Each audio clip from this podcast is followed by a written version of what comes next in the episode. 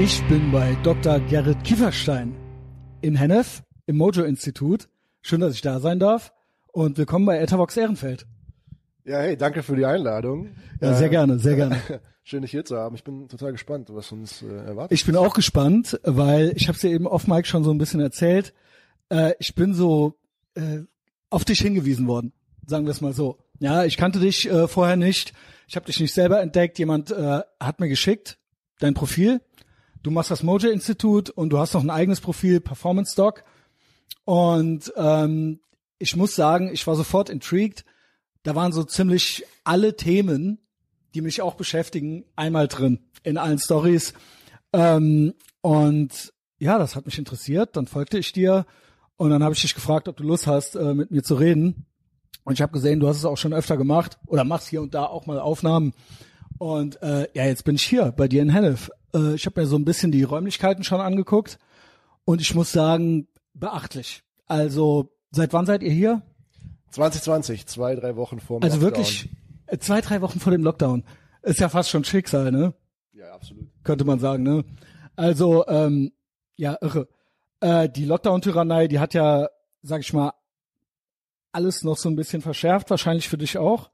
Oder, also, es war ja eine total schreckliche Zeit, aber ich könnte mir vorstellen, dass für dich und dein Business, vielleicht kannst du mal gerade kurz erzählen, was du genau machst. Performance Doc, es ist ja auch schon so ein bisschen drin, aber dass das im Prinzip ähnlich wie bei mir eigentlich fast so, no pun intended, so ein bisschen ein Booster war. Weil bei dir geht's auch viel um Self-Improvement ähm, und seines eigenen Glückes Schmied sein und seines eigenen Körpers Herr sein, sage ich mal. Richtig? Ja, also schon. Äh, Mojo steht für das Menschsein, steht für die, für die, für die, für das Potenzial, was wir alle leben können, für mhm. das, wonach wir alle streben können, wofür wir gehen können, so dass wir uns halt nicht die ganze Zeit in dem verkannten, wogegen wir sind und ich bin, äh, das finde ich kacke, das finde ich kacke, das finde ich kacke, sondern wofür mhm. lohnt es sich zu gehen, wofür lohnt es sich zu streben. Ich komme ja ursprünglich aus dem Leistungssport. Ich habe selber Fußball gespielt wie der Deutsche, habe dann American Football gespielt, bin in den ah, USA, okay. habe da American Football gespielt habe dann äh, in Deutschland wieder angekommen, angefangen Athletiktraining zu machen, Kraftsport, Fitnesssport, Ausdauerverbesserung. Darf ich fragen, wie alt du bist? Ich bin jetzt 37. Ah, okay. Ja. Ich habe mit äh, 19 mein erstes Business aufgemacht und da haben wir dann halt Personal Training gemacht, Athletiktraining für Profisportler. Wir haben für die Telekom Baskets mhm. gearbeitet, für Kölner Haie habe ich drei Jahre gearbeitet. Ich habe für deutsche Eishockey-Nationalmannschaft von der U16 bis in die A-Nationalmannschaft. Wir haben die über drei, vier WMs haben wir die betreut, die Jungs. Und eigentlich war meine Welt immer der Wettkampf und der Spitzensport und äh, mhm. ist es auch heute noch. Ich, ähm, ich habe immer nach dem Gewinn gestrebt, äh, hatte eine Zeit lang so eine ja fast schon spirituelle Auseinandersetzung mit dem Gewinn, weil ich halt auch bei den Profisportlern gemerkt habe, dass sie in diesem Umfeld, wo alle nach dem Gewinn streben, nicht immer so optimal glücklich wurden. Deswegen habe mhm. ich dann so eine, so eine spirituelle Auseinandersetzung mit dem Konzept des Gewinns begonnen für mhm. mich selber. So als ich die ersten Gespräche mit Spielern hatte, die halt in Tränen geendet sind, äh, wo sie dann vor der Frage stehen, ob das das Richtige ist, was man hier tut, bei all dem, was in der Welt passiert. Ich habe mit einem Profisportteam einen kleinen Workshop gehalten, wo es auch so hochgekocht war mit Greta Thunberg damals so mhm. alle Leute 19 war das, ne? Ungefähr, 2019 ne? ging das los. Ungefähr, ne? Also da, weißt du, alle Leute ziehen über die Straßen und sagen, wir, wir, wir machen unseren Planeten kaputt und mhm. es gibt diese sozialen Konflikte und dann gibt's Kriege in den verschiedenen Nationen und wir sitzen hier und skaten auf Schlittschuhen übers Eis mhm. und versuchen einfach nur einen Puck ins Tor zu machen. Wie bedeutsam ist das hier, was wir hier tun? Und wofür macht man's? Genau, wofür macht man es? Auch so, die, das ist die generelle so Motivationsfrage, wo, oder die Sinnfrage fast schon. Jetzt nehmen wir mal zum Beispiel einen 400-Meter-Läufer, der gibt alles, was er zur Verfügung stehen hat, um mhm. zu sprinten wie ein Wilder, nur um am Ende wieder da zu sein, wo er vorher schon mal war. Mhm. Und das ist die grundsätzliche Sinnfrage und Bedeutungsfrage, die uns alle Menschen halt beschäftigt. Und vor allen Dingen, wenn halt um uns herum es scheinbar so aussieht, als wenn irgendwie alles in Flammen steht, wird diese Sinnfrage für jeden Einzelnen einfach nochmal sehr viel bedeutender. So alles steht in Flammen. Was ist jetzt mein, mein Teil dabei? Was habe ich jetzt zu tun hierbei? Mhm. Und mit dieser Sinnfrage habe ich mich halt sehr, sehr viel immer auseinandergesetzt, vor allen Dingen einfach in dieser Intensität des, in dieser Intensität des Profisports. Und aus dieser Intensität des Profisports heraus mit der Sinnfrage, weil das sind halt nicht nur Fleischfahrzeuge, die Tore schießen, sondern das sind halt Menschen. So hinter den Pupillen sitzen halt einfach ja, lebendige Seelen, ne, die, die in diesem Fleischfahrzeug unterwegs sind und einfach geil sein wollen. Die wollen Tore schießen etc. Aber manchmal vergessen wir das, dass es halt mehr ist als nur das Fleischfahrzeug. Und das, das war so eine spirituelle Grundfrage, mit der ich mich viel auseinandergesetzt habe. Habe dann 2017 mein, mein altes Business im Profisport verkauft, bin auf Bali gezogen. Was war das Business? Wir haben, wir haben Consulting gemacht. Ah ja, okay, Beratung. Consulting, Beratung, ja. genau. Wir hatten ein Team von, äh, von mehreren Coaches, die wir Und weil du haben. selber Sportler warst, so kamen die Kontakte zustande und dann ja, genau. Also so kam auf jeden Fall das Gefühl für das, was es da zu tun gibt, zustande. Wir mhm. haben halt so generell, also das, was wir im Kern machen und auch diese Firma gibt's immer noch, was wir immer noch da im Kern machen, ist, wir haben identifiziert, dass halt Spiele werden von Menschen gewonnen, was erstmal total banal und simpel klingt, aber mhm das wird oft nicht richtig adressiert. So, dann wird dann sehr, sehr mechanisch darüber nachgedacht, wie man eine Leistungsdiagnostik macht, wie man eine Physiotherapie macht. Und diese einzelnen Inseln in so einer Profisportorganisation sind nicht lebendig genug miteinander verbunden und es wird keine adäquate Kultur kultiviert, sodass alle richtig Bock haben, sich zu verbessern und zu gewinnen. Das heißt, dass unsere Agentur gemacht hat und was sie auch heute noch machen, All Out Performance Consulting heißen die, da geht es darum, eine, eine, eine Winning-Kultur zu kreieren, eine Performance-Kultur äh, zu kultivieren, so dass man halt nicht nur eine Meisterschaft holt, sondern eine nach der anderen. Das ist das, ist das Ziel dabei. Ja, ich bin halt da 2017 bin ich da raus, ähm, habe alles, was ich besessen habe, verkauft. Ich habe alle meine Sch Schulden getan. Also weißt du, so wenn ich so von vor fünf Jahren Leuten irgendwie was schuldig war, vielleicht ein paar Euros geschuldet habe, die habe ich zurückgezahlt. Mhm. Ich hab, das war lief für mich unter dem Thema White Paper, das weiße Blatt Papier. Ich wollte alle Verbindungen mal cutten, um zu verstehen, ja, was ich bin, wer ich bin, worum es hier geht, was, worum es in der Welt geht. Und wir sind dann 2017 halt ausgewandert, sind auf Bali gezogen, haben dann zweieinhalb Jahre auf Bali gelebt, einfach am gleichen Strand, immer nur aufs gleiche Meer hinausgeschaut. Und wer ist ihr? Meine Frau und ich. Okay. ähm, ja, und von da aus ist es dann in diese Formulierung also, gegangen dessen, worum es gehen soll. Ist ja auch nicht, also du hast dann quasi nochmal von vorne angefangen, aber da musste man ja auch schon was für erschaffen haben, um ja. sich das erlauben zu können. Ja. Nicht jeder kann jetzt einfach mal kurz äh, ja. zwei Jahre nach Bali. Nee. Also insofern, das hattest du dir schon erarbeitet zu dem Zeitpunkt? Ja, das, das hat das ja, hat gut. das hat ich mir erarbeitet. Ich habe natürlich, ich meine, ich äh, habe immer das Glück gehabt, dass ich sehr viele Leute um mich herum habe, die mir Fragen beantworten konnten, die mir helfen konnten, die mich unterstützen konnten an den richtigen Orten. Mhm. Das heißt, so wie ich, ich bin ein Gestalter und ein Gestalteter. Also wir sind alle halt auch äh, das, was unser Umfeld mit uns gemacht hat. Aber ich habe natürlich auch viel selber dazu beigetragen habe was kreiert und ähm, hab, dann haben wir uns diese Möglichkeit geschaffen und in dieser Zeit ist es halt, hat sich immer mehr herausdestilliert. Welche Zeit war das ungefähr? 2017, 2017 18, 19 17, 18, und 19. ja. Aha. Ja. Ich habe noch ein wichtiges Versprechen eingelöst. Ich habe 2015 im Ganges-Delta äh, Entwicklungshilfe gemacht, so medizinische Entwicklungshilfe. Und den hatte ich halt versprochen, wenn ich mit dem Medizinstudium fertig bin, komme ich nochmal vorbei. Mhm. Und dann sind wir nach dieser Bali-Zeit nochmal drei Monate nach Indien gegangen, ins Ganges-Delta, haben da nochmal für eine sehr, sehr tolle Organisation eine Zeit lang gearbeitet und sind dann zurück nach Deutschland gekommen und haben das Mojo-Institut aufgemacht. Mit dem, und das ja. ist jetzt hier, und das hatte ich eingangs so ein bisschen äh, faselig versucht zu erklären, hier ist ein richtiges Anwesen ja. in Hennef, ja, das ist bei Bonn. Ähm, und hier sind viele Räumlichkeiten, also das ist wirklich beeindruckend. Und überall ist was los, man kommt rein, es sind äh, zig Leute hier unterwegs und es ist wirklich, also einmal alles. Also von, ich habe alles gesehen, von Fitnessraum über Küche bis hin zu äh, Meetingräume, bis hin zu, ich sehe hier, ja, ich sag's mal weitestgehend esoterische Sachen, spirituelle Sachen. Also hier ist Körper und Geist einmal alles abgedeckt und ich weiß, es klingt immer so ein bisschen ähm, ja, nicht so seriös, aber ich mein's gut, wenn ich sage, ähm, alternativ, so ein bisschen. Also nicht so das typische, was man so Mainstream-mäßig so kennt, sondern so ein bisschen, ähm, ja, outside of the box gedacht. Also nichts, was ich jetzt noch nie gesehen oder gehört habe, aber halt nicht so das klassische. Du bist Arzt, du hast Medizin studiert, aber jetzt so, wenn ich das Wort Schulmedizin mal äh, verwenden dürfte, womit ja, sag ich mal, die letzten drei Jahre auch viel äh, Schindluder getrieben wurde oder wo in dem Namen auch viel Mist geredet und gemacht wurde und manipuliert wurde. Und da muss ich sagen, habe ich von dir direkt den Vibe gekriegt, das ist ja alles nicht so. Also, und du scheinst interessiert dran zu sein, zu rauszufinden, was es noch so gibt. Außer das, was man so üblicherweise halt so erzählt kriegt. Klingt schon ultra schwurbelmäßig, wie ich das ankündige, aber ich weiß nicht, wie ich es anders sagen soll. Kannst du Ja, damit was nein, anfangen? Das ist, doch, ja. das ist doch eine urmenschliche Qualität, dass wir uns halt fragen, so was, was, was ist die, was ist die Wahrheit der Dinge? Wir sind doch konstant auf der Genau. Suche. Was gibt's noch? Ja, was gibt's Ja. noch? Wir sind doch Suchende und außer man hat es uns irgendwie abtrainiert, dann steckt das doch einfach super tief. Ich glaube, das ist mit die Psy-Op überhaupt. Da wollte ich auch äh, mit dir drüber reden. Ich glaube, dass seit, seit Jahrzehnten, vielleicht auch schon länger, aber so mindestens seit den 50er, 60er Jahren es uns gezielt abtrainiert wird. Also, ja, wir das, sind, wir sind alle in einem Schulsystem. Was für ein Jahrgang bist du? ich bin 77. Ja, wir sind, guck mal, wir sind, wir sind alle in einem Schulsystem kultiviert und habituiert worden, inklusive unserer Elterngeneration, was ein Schulsystem ist, was für die Industrialisierung geschaffen wurde. Ne, also Zeitalter der Industrialisierung, 18. Jahrhundert, 19. Jahrhundert.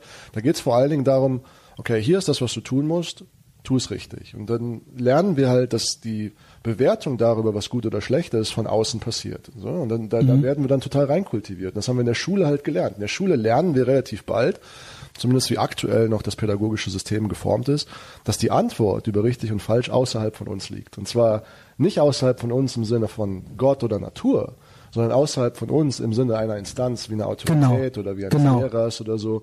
Und wenn wir anfangen, zu sehr an diese Geschichte zu glauben, dass die Antwort über gut und schlecht innerhalb von einem anderen Menschen Mhm. liegt, dann sind wir relativ schnell verwirrt, weil dann, dann, dann halten wir uns an diesen einen Menschen und irgendwann merken wir auch, hey, warte mal, das ist auch nur ein Mensch, der steckt beim Kacken, der macht seine Fehler und dann sind wir lost. Ja. Und ähm, ich glaube, was wir halt alle lernen müssen, ist, dass die Antwort über gut und schlecht und ähm, was Wahrheit ist, dass die Antwort auf jeden Fall herauszufinden ist und dass es ein Streben danach ist, dass diese Antwort aber in der Interaktion mit der Physik, mit der Realität, mit der Biologie und mit Gott im moralischen Sinne dann auch zu finden ist. Und damit meine ich nicht Gott mit dieser einen Geschichte mit dem Mann mit dem weißen Bart, sondern Selbst der, das würde ich manchen mal raten, da mal anzufangen mit. Ja, weil viele Leute, ich glaube, das gehört zur PsyOp mit dazu, die letzten Jahrzehnte, dieses Abgewöhnen von Gott und aber dann Ersatzreligionen finden. Trans, Klima, nenn es wie du willst. Meinetwegen war das jetzt auch Corona auch nochmal, es gab eine religiöse Komponente, weil die Menschen offensichtlich sind sie auf der Suche nach irgendwas aber die alten Religionen, wie man sie auch immer nennen will, gibt ja verschiedene, ähm, die wurden den Menschen gezielt abtrainiert. Also dieses Konservative, aber damit meine ich jetzt nicht gesellschaftlich konservativ, sondern das Konservierende in sich selbst, Rituale und so weiter und so fort. Das wurde den Menschen abtrainiert und stattdessen wurden ihnen diese neuen Religionen gegeben, damit sie nicht komplett lost sind. Aber sie sind lost. Ja, es ist ähm, die, die Suche nach Halt und die Suche nach Sicherheit. Genau, ist ganz, die ganz, ist in uns. Die ist ganz, die ist, die ist in uns. Und die ist ganz, ganz, ganz, ganz wichtig für uns. Das haben wir als Baby schon. Ich habe eine kleine Tochter und ähm, da, da sieht man halt sehr, sehr intensiv, wie, wie, wie das Lebewesen Mensch so verwundbar zur Welt kommt wie kein anderes Mhm. Lebewesen. ne? Ein Zebra kommt zur Welt und kann quasi sofort vom Löwen wegrennen. Und Muss wir ja, Sind, ja. ja, Wir sind jahrelang erstmal auf diese Bindung angewiesen. Wir suchen Mhm. nach dieser Sicherheit unser Leben lang und wir wollen diesen Halt haben. Und das war auch schon was, was ähm, das habe ich in der Corona-Zeit halt sehr, sehr klar auch formuliert. Ich war einer derjenigen, die auf sehr, sehr vokal auch waren. Ich habe ich war sehr, sehr, sehr, sehr klar mit meinem Messaging die ganze Zeit auf Instagram. Ich bin sehr, sehr Auch von Anfang an. von Anfang an. Ich bin sehr, Ich sehr, hab's auch sofort gewusst. Ich bin sehr, sehr klar zensiert worden natürlich auch in, Mhm. in vielen Punkten. Aber wie ich das halt formuliert habe, ist, dass wir in einer Zeit leben, wo wir Zientismus haben. Zientismus ist, wir haben Science, äh, aber Zientismus ist diese, diese Science, diese Wissenschaft als irgendeine Gott, gö- göttliche Institution zu sehen, Mhm. anstatt an einen Prozess, der im konstanten Zweifel lebt. Und das war halt das, was damals eigentlich schon zu Zeiten der Aufklärung Friedrich Nietzsche besorgt und erregt hat. Der hat gesagt, wenn wir jetzt halt anfangen, dieses, diese göttlichen Dogmen, die auf jeden Fall ein Problem sind, wenn wir göttlichen Dogmatismus betreiben, dann, dann verkanten wir uns als Menschen, dann hauen wir uns die Köpfe ein, ziehen mit Kreuzen durch die Länder. Das wollen wir nicht haben. Wir wollen keinen göttlichen Dogmatismus. Aber wenn wir jetzt anfangen zu denken, dass die Aufklärung irgendwie ein Werkzeug wäre und die Wissenschaft, was wir einfach ersetzen können, dann haben wir den wissenschaftlichen Dogmatismus. Und dann haben wir das Falsche eliminiert. Wir wollten eigentlich den Dogmatismus eliminieren. Stattdessen haben wir Gott getötet. Und wir haben jetzt Gott getötet, aber haben den Dogmatismus behalten. Das ist genau das, was du ansprichst. Das ist sehr, sehr, sehr ähnlich. Wir leben jetzt in einer Zeit, wo wir halt, ja, wir haben das Dogmatische behalten, aber wir haben Gott getötet. Und jetzt Mhm. äh, suchen wir halt in uns Menschen nach den ultimativen Antworten, die aber vielleicht gar nicht innerhalb von uns Nach Menschen einem Sinn auch irgendwo. Genau. Also ganz banal. Also deswegen ja auch diese Weltuntergangsfantasien, egal ob durch Corona oder durchs Klima. Es gibt dieses und diesen Wunsch nach Erlösung irgendwo. Ähm, aber die Menschen sind lost. Und was du eben gesagt hast, fand ich auch ganz wichtig, nämlich dieses in sich suchen nach der Freiheit oder nach dem nach dem äh, äh, nach dem Sieg oder was auch immer. Du hast am Anfang Siegen und so weiter angesprochen. Es gibt, glaube ich, ein Missverständnis und das wurde auch den Menschen die letzten Jahrzehnte ganz gezielt abtrainiert, glaube ich. Ähm, und zwar dieses, dass das Glück einem, also jemand einem geben muss, dass das von außen kommt, dass quasi der Sechser im Lotto muss es sein oder der Staat muss es irgendwie für einen regeln ähm, einem die Voraussetzungen geben oder das Glück oder die Arbeit oder was auch immer, dass das irgendwie von außen kommen müsste. Und wenn das nicht kommt oder wenn es nicht diese Entität gibt, die einem das gibt, dann bin ich verloren. Und deswegen leben viele Menschen, egal ob äh, welches Ende des politischen Spektrums, in so einer ständigen Hoffnung, dass irgendwas passiert und dass ihnen irgendwas gegeben wird. Und wenn sie nur die richtige Partei wählen oder sonst irgendwas. Und dann wird alles gut. Und sie vergessen dabei, dass sie selber ihres eigenen Glückes Schmied sein müssen. Nicht jeder kann das. Nicht jeder kann sich dazu überwinden. Freiheit tut weh. Freiheit äh, ist mühsam. Also ich sehe, ihr macht hier ganz viele Sachen, die mühsam sind auch. Aber nur so kann es klappen. Und dieses ständige drauf warten, dieses Hopium, dass einem, dass irgendwann ein Wunder passiert oder jemand kommt und einem irgendwas gibt, das wird nicht passieren. Stattdessen haben wir Staaten oder Regierungen, die uns gezielt schwach gemacht haben, damit wir ständig in diesem Glauben sind, wir können es selber nicht. So diesen Eindruck habe ich. Und ähm, damit die dauernd sagen können, ja, wir geben euch immer ein bisschen was. Halt so Brave New World mäßig, weißt du? Halt so ein bisschen, äh, keine Ahnung, egal ob es ein bisschen Medizin ist oder ein bisschen Geld oder ein bisschen Grundeinkommen oder sonst irgendwas und dann, und wir passen auf dich auf, damit du nicht krank wirst. Du musst dich nicht kümmern. Bleib zu Hause. Und das ist so eine ganz krasse Entwicklung. Die ist schon seit Jahrzehnten, aber in den letzten Jahren äh, ist es natürlich eskaliert, kann man sagen. Und dann in der Zeit ist es ja auch für dich gut losgegangen, für mich auch. Das ist so ein bisschen paradox also die Zeit ist total krass geworden, aber äh, unsere Leben sind besser geworden.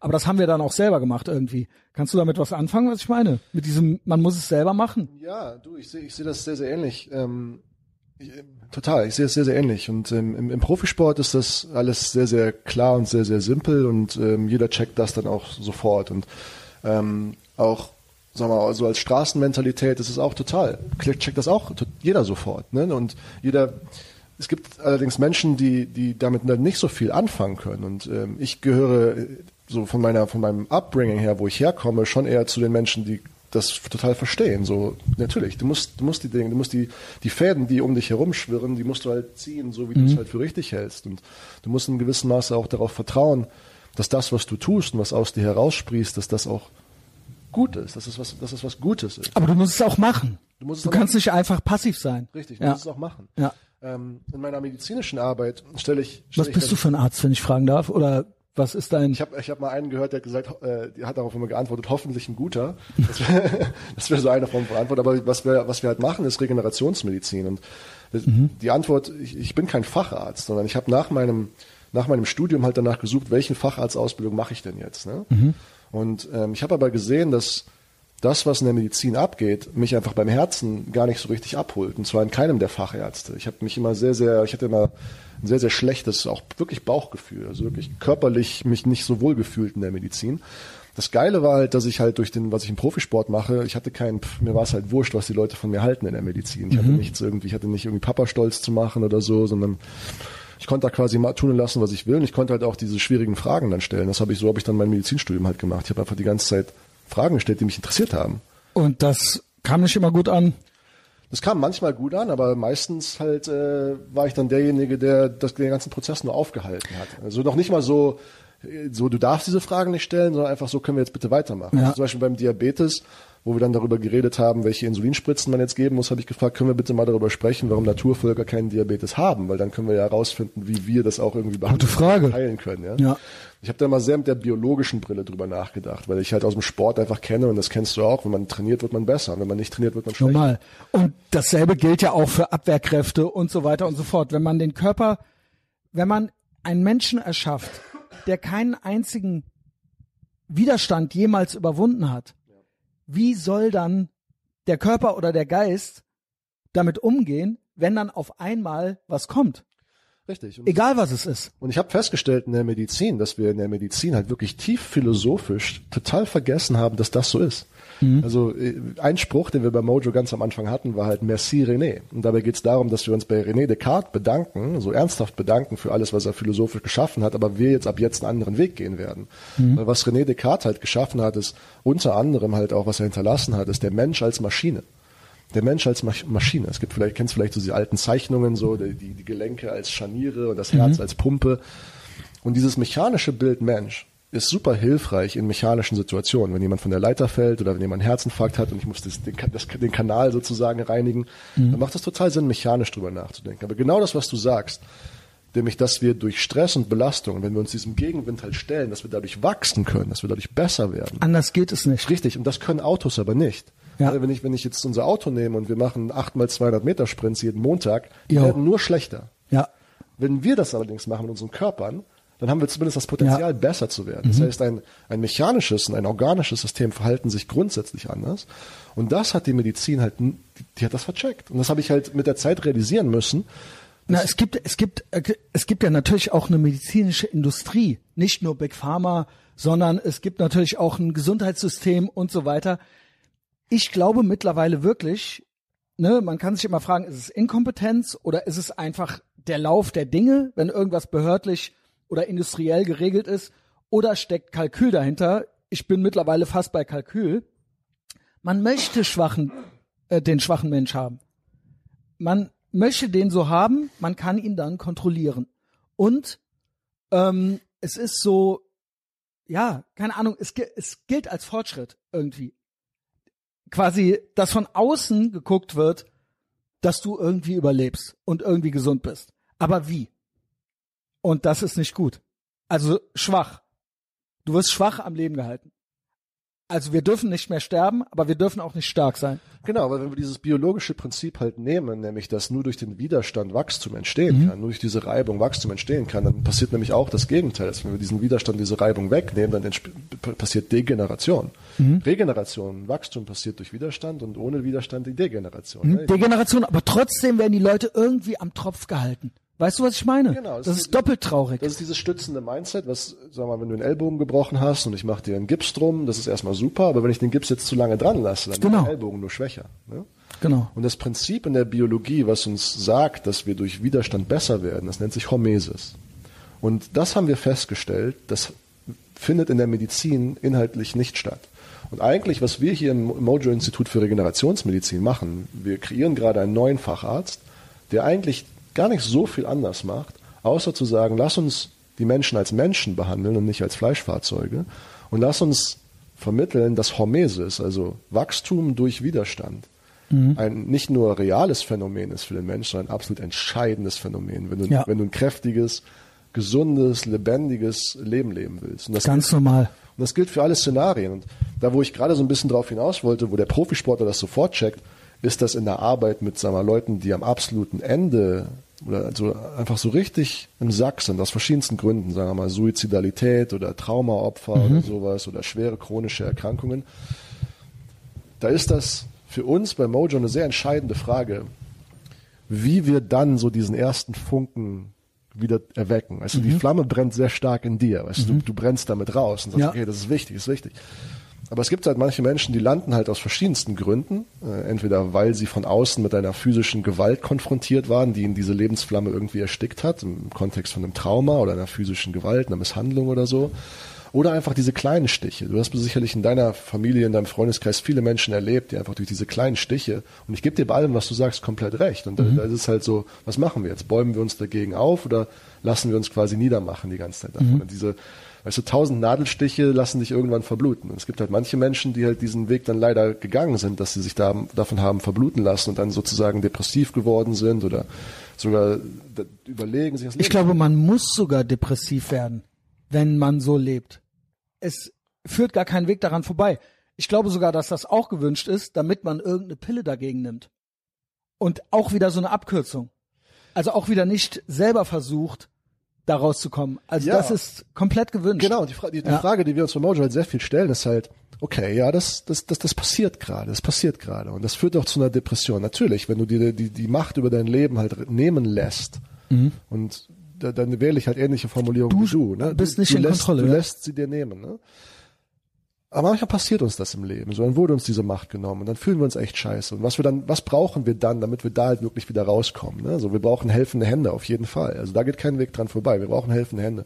Wie reichen wir diese helfenden Hände, ohne sozusagen mit noch mehr Scham zu kommen, mit noch mehr Mhm. Schuldvorwürfen und so? Und ich, ich bin voll, ich bin voll bei dir. Wir brauchen eine kräftige Gesellschaft, die aus ganz vielen kräftigen Individuen besteht. Ja, ist- ich glaube, dass das mit das Gefährlichste heutzutage ist. Alles andere sind current things. Egal ob in diesem Land oder außerhalb von diesem Land, alles, was uns so als Gefahrenszenarien serviert wird, im Endeffekt ist es so, dass wir eine psychisch und physisch weitestgehend labile Gesellschaft haben. Ja, und das ist die, die Ursache aller Probleme, Ja. aller Konflikte auch. Ja, genau. Du hast über Origin Story gesprochen und das ist die Origin Story von Mojo, weil wir genau, Ja, das, genau das glauben. Wir glauben, wir müssen physisch, geistig, müssen wir uns wieder kultivieren, dass wir einfach kräftig sind und lebendig und Mhm. voller Leben stecken. Wir glauben da sehr an diese griechische Gymnos-Idee, wo das Wort Gymnasium Mhm. oder Gymnastik ja auch herkommt, so diese alten Schulen, wo es darum ging, Körper und Geist halt zu kultivieren und äh, zu wachsen, weil wenn du eine, eine kräftige Zivilisation hast, aus kräftigen Individuen vor allen Dingen, dann bist du halt komplett immun gegen totalitäre Über Machtübernahme. Absolut. Du bist 100 komplett Prozent. immun gegen Ideologien. Das macht alles gar keinen Sinn. Genau. Mehr ne? weil du intuitiv bist. Den Menschen wird ja auch Intuition abgewöhnt, weil und sie sind nicht mehr selbstsicher. Sie sind nicht selbstbewusst und nicht selbstsicher und dadurch werden sie auch äh, anfällig für Ideologien, weil sie weil sie nicht glauben, dass sie es selbst können. Das ist ja, also ich bin da fasziniert davon, wie das die letzten Jahrzehnte eskaliert ist. Ja, total. Und das passiert auch im, das passiert im kleinen Rahmen, das zeigt sich im Großen, das passiert im kleinen Rahmen innerhalb von Beziehungen, äh, Eltern-Kind-Verhältnisse, Frau-Mann-Verhältnisse, wo dann, ja, der eine ist Narzisst, der andere ist depressiv, so ungefähr. Ne? Und beide müssen eigentlich nur lernen, sich wieder mit sich selber zu verbinden und in ihre Macht reinzukommen, damit sie wieder sich als Mensch auch gesehen fühlen. Weil der Narzisst ist ja, der ist ja nicht einfach nur ein Arschloch und ist nicht als Arschloch geboren, sondern der möchte auch einfach nur gesehen werden und möchte seine Wirksamkeit entfalten können. Und der Depressive, der hat sich natürlich vom Narzissten die Macht nehmen lassen. Und der muss natürlich auch wieder lernen, so in seine Macht einzutreten und Nein zu sagen, gesunde Grenzen zu etablieren und dann wieder die Macht zu kultivieren. Macht ist ein genau so ein Ding, wenn wir darüber davon sprechen, was sind so Wörter, die uns genommen werden, Konzepte, ne? Stolz zum Beispiel, aber Macht vor allen Dingen auch. Macht ist gerade in Deutschland halt etwas, was total verpönt ist. So das Streben nach Macht zeigt, dass du einer Mhm. Überhaupt auch bist. Stärke. Wenn du sagst, ich möchte stark sein oder ich möchte so ganz banale Dinge wie ich möchte im Prinzip nicht vom Staat abhängig sein. Also ob ich mein Glück finde oder nicht oder ob ich mich selbst verteidigen kann oder nicht, was auch immer. Alles das gilt ja hier in Deutschland schon als verpönt. Selbst wenn man sagt Selbstverteidigung oder sowas. Also ich glaube, so einen Judo-Kurs darf man noch machen, aber weißt du, wie ich meine? Also zum Beispiel, ähm, dass man jetzt nicht petzen geht beim Staat, sondern dass man sagt, ich mache das irgendwie selber. Ich rede jetzt nicht hier von illegaler Selbstjustiz oder so, sondern überhaupt dieses, ich kann das selber. Ich brauche zwar Freunde und Familie, aber ich brauche keine Institutionen oder sowas oder keine Medikamente oder keine, also jetzt nicht generell, aber du weißt, wie ich meine, sondern ich bin, ich bin mir, ich und mein, ich habe mir ein Umfeld erschaffen, was sich selbst genügt und sich gegenseitig motiviert. Ja.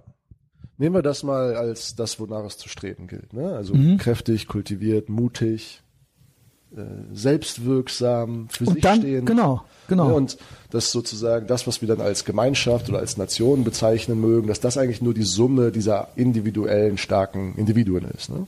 Nehmen wir das mal als das, was, wonach es zu streben Ja. Community meinetwegen auch. Ja, ja. Ne?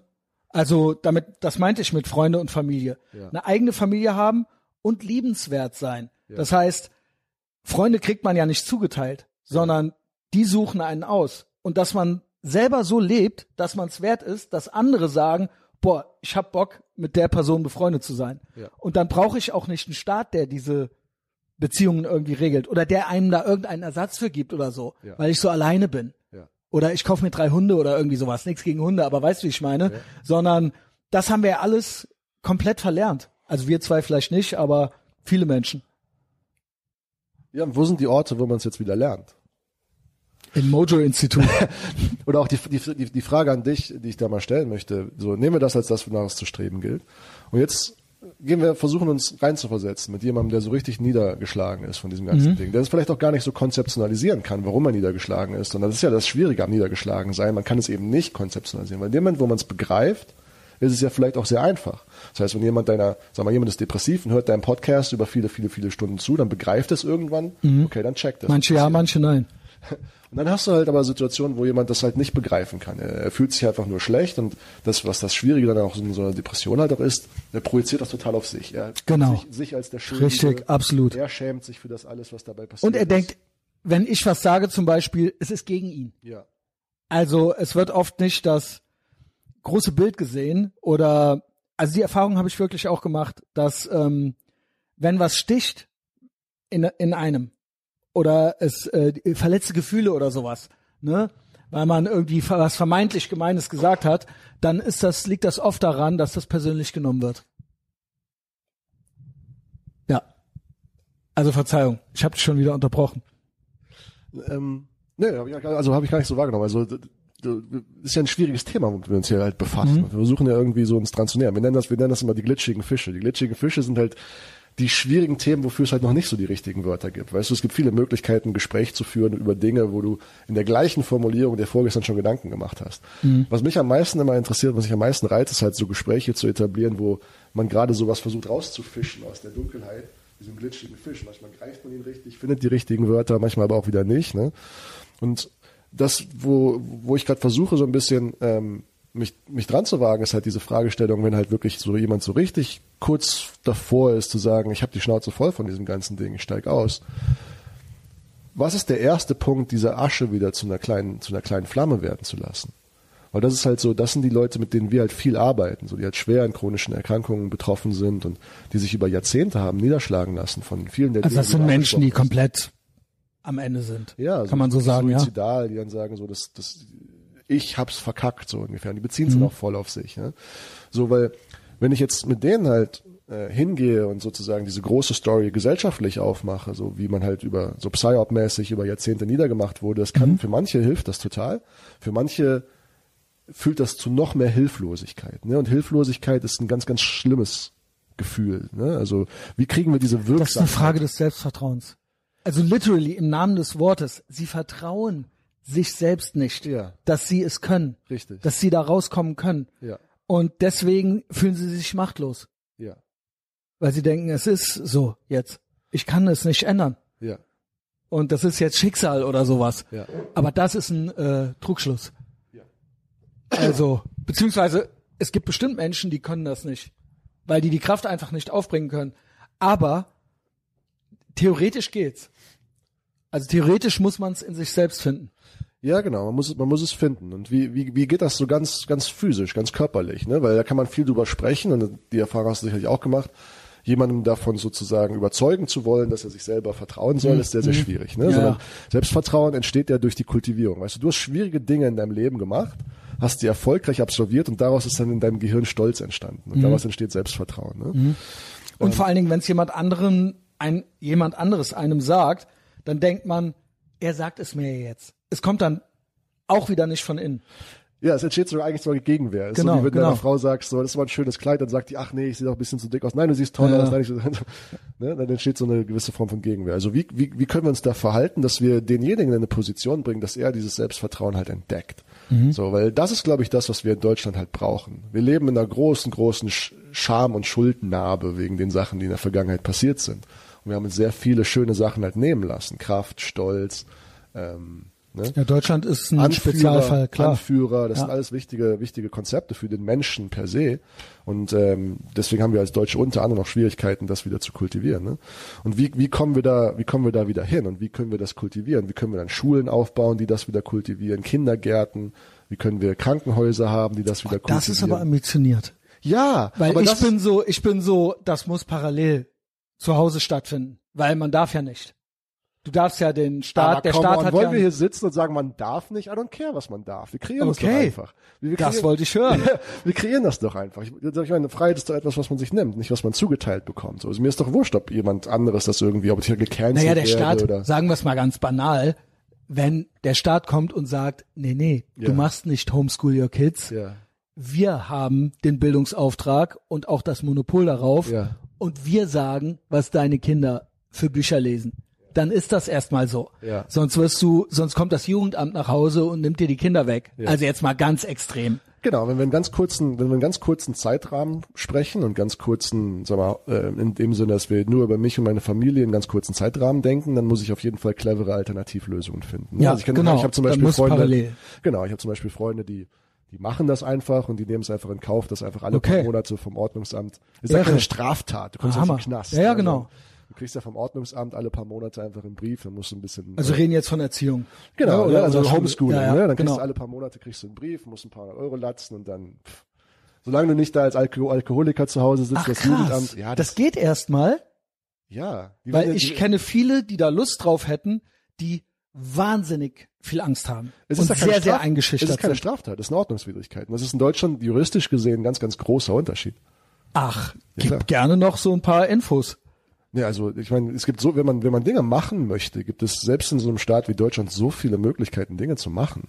Man man darf sich halt nur nicht von diesen ersten Hürden der der an, antrainierten, äh, Genau. ne? Wir nennen es Freedom Traps. Dieses Freedom im Traps. Kopf zu haben, dass es, also Freiheit macht man sich selbst. Okay, ich, ich nenne es die unsichtbaren Wände. Okay. Ja, also so unsichtbare Wände und wir haben so diesen Spruch, der steht auch vorne im Mojo, Mhm. der ist ein bisschen adaptiert aus dem buddhistischen Diamant-Sutra. Das Diamant-Sutra ist das Diamant-Sutra, weil es halt eine Schärfe der Weisheit beinhaltet, mit dem man selbst Diamant schneiden kann. Und das ist eine der buddhistischen Urtexte. Da kommt auch dieses Form is Emptiness und Emptiness is Form. Also Form ist Leerheit und Leerheit ist Form kommt daher. Und der, der Text endet halt mit, lass uns darüber hinausgehen, alle gemeinsam, darüber hinaus und jenseits des darüber hinaus, lass uns das Ufer des Satori betreten.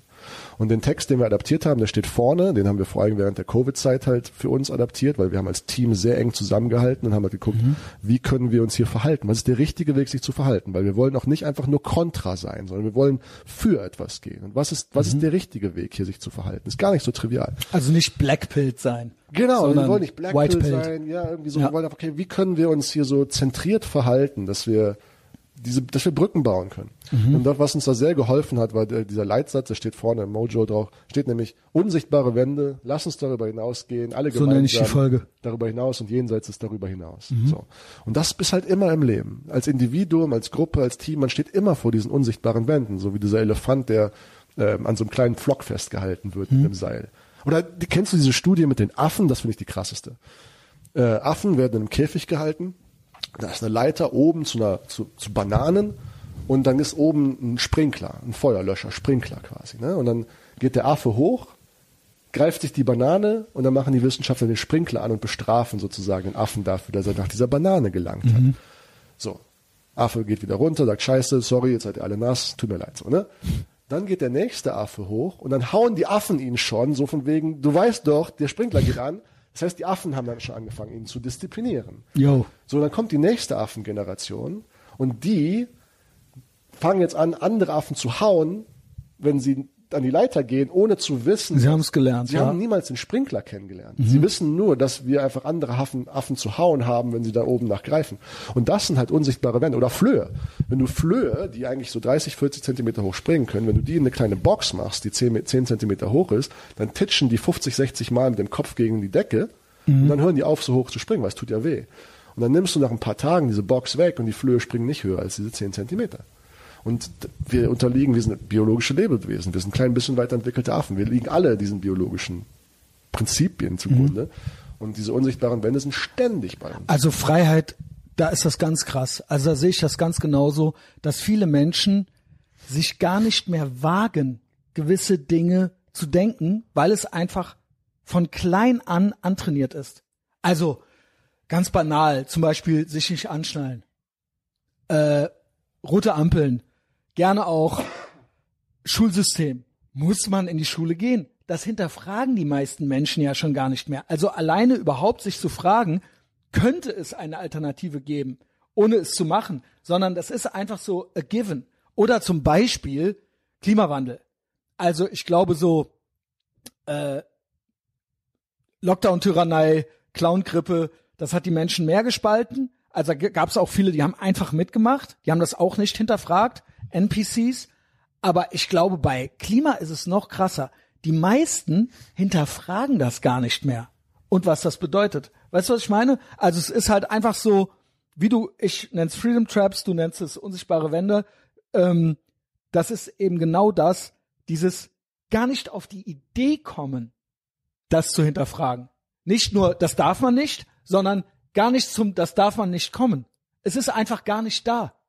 Und das ist äh, wirklich bemerkenswert. Ja, es erfordert auch sehr viel Mut. Ne? Also wenn man, wenn man da jetzt mal so zusprechen möchte, den Menschen, die sich das nicht trauen, da, der Faktor, der ihnen da, glaube ich, halt fehlt, ist der Mut. Und ich glaube, das müssen wir halt kultivieren, diesen Menschen dann auch geben, diesen Mut, ja. Dinge auszuprobieren, das Leben immer wieder als neues Experiment zu betrachten. Weil ich glaube, der größte Irrtum, also man kann viel über wahr und falsch diskutieren, aber ich glaube, eine Sache, wo wir Menschen uns am aller, aller, allermeisten irren, und da irrt sich die Wissenschaft häufig, und da irren sich alle Individuen häufig, ist der simple Fakt, dass wir ein Leben leben häufig, was so operiert, als wenn sich die Zukunft so verhalten würde wie die Vergangenheit.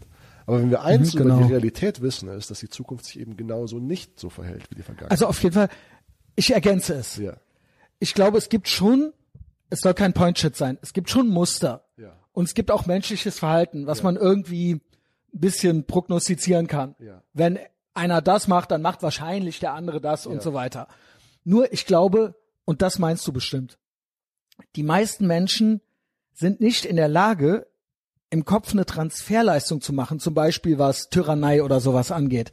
Die denken, es käme immer in den gleichen Farben. Das heißt, wenn man ähm, zum Beispiel die NS-Zeit kritisiert und jetzt dagegen ist, dann sind die meisten Menschen so, dass die darauf achten, dass nicht wieder dieselben Symbole und sowas verwendet werden. Ja. Aber das ist gar nicht der Punkt. Das, das wird sowieso nicht passieren. Das sind die äußeren Formen, ja. Das sind die äußeren Formen.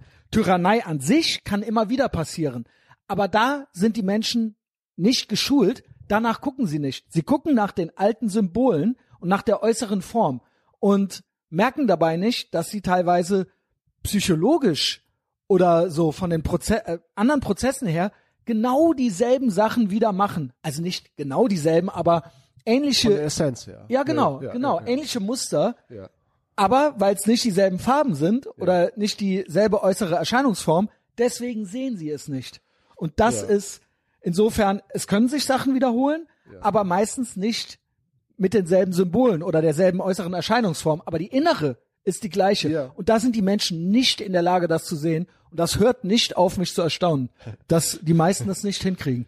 Ja, ja es ist auch nicht so einfach. Ne? Also das erfordert schon sehr, Eigentlich sehr schon, denke ich mir. Du hast auch ja. eben noch einen Post gemacht, Instagram, ähm, ging es um Impfstoffe. Ja.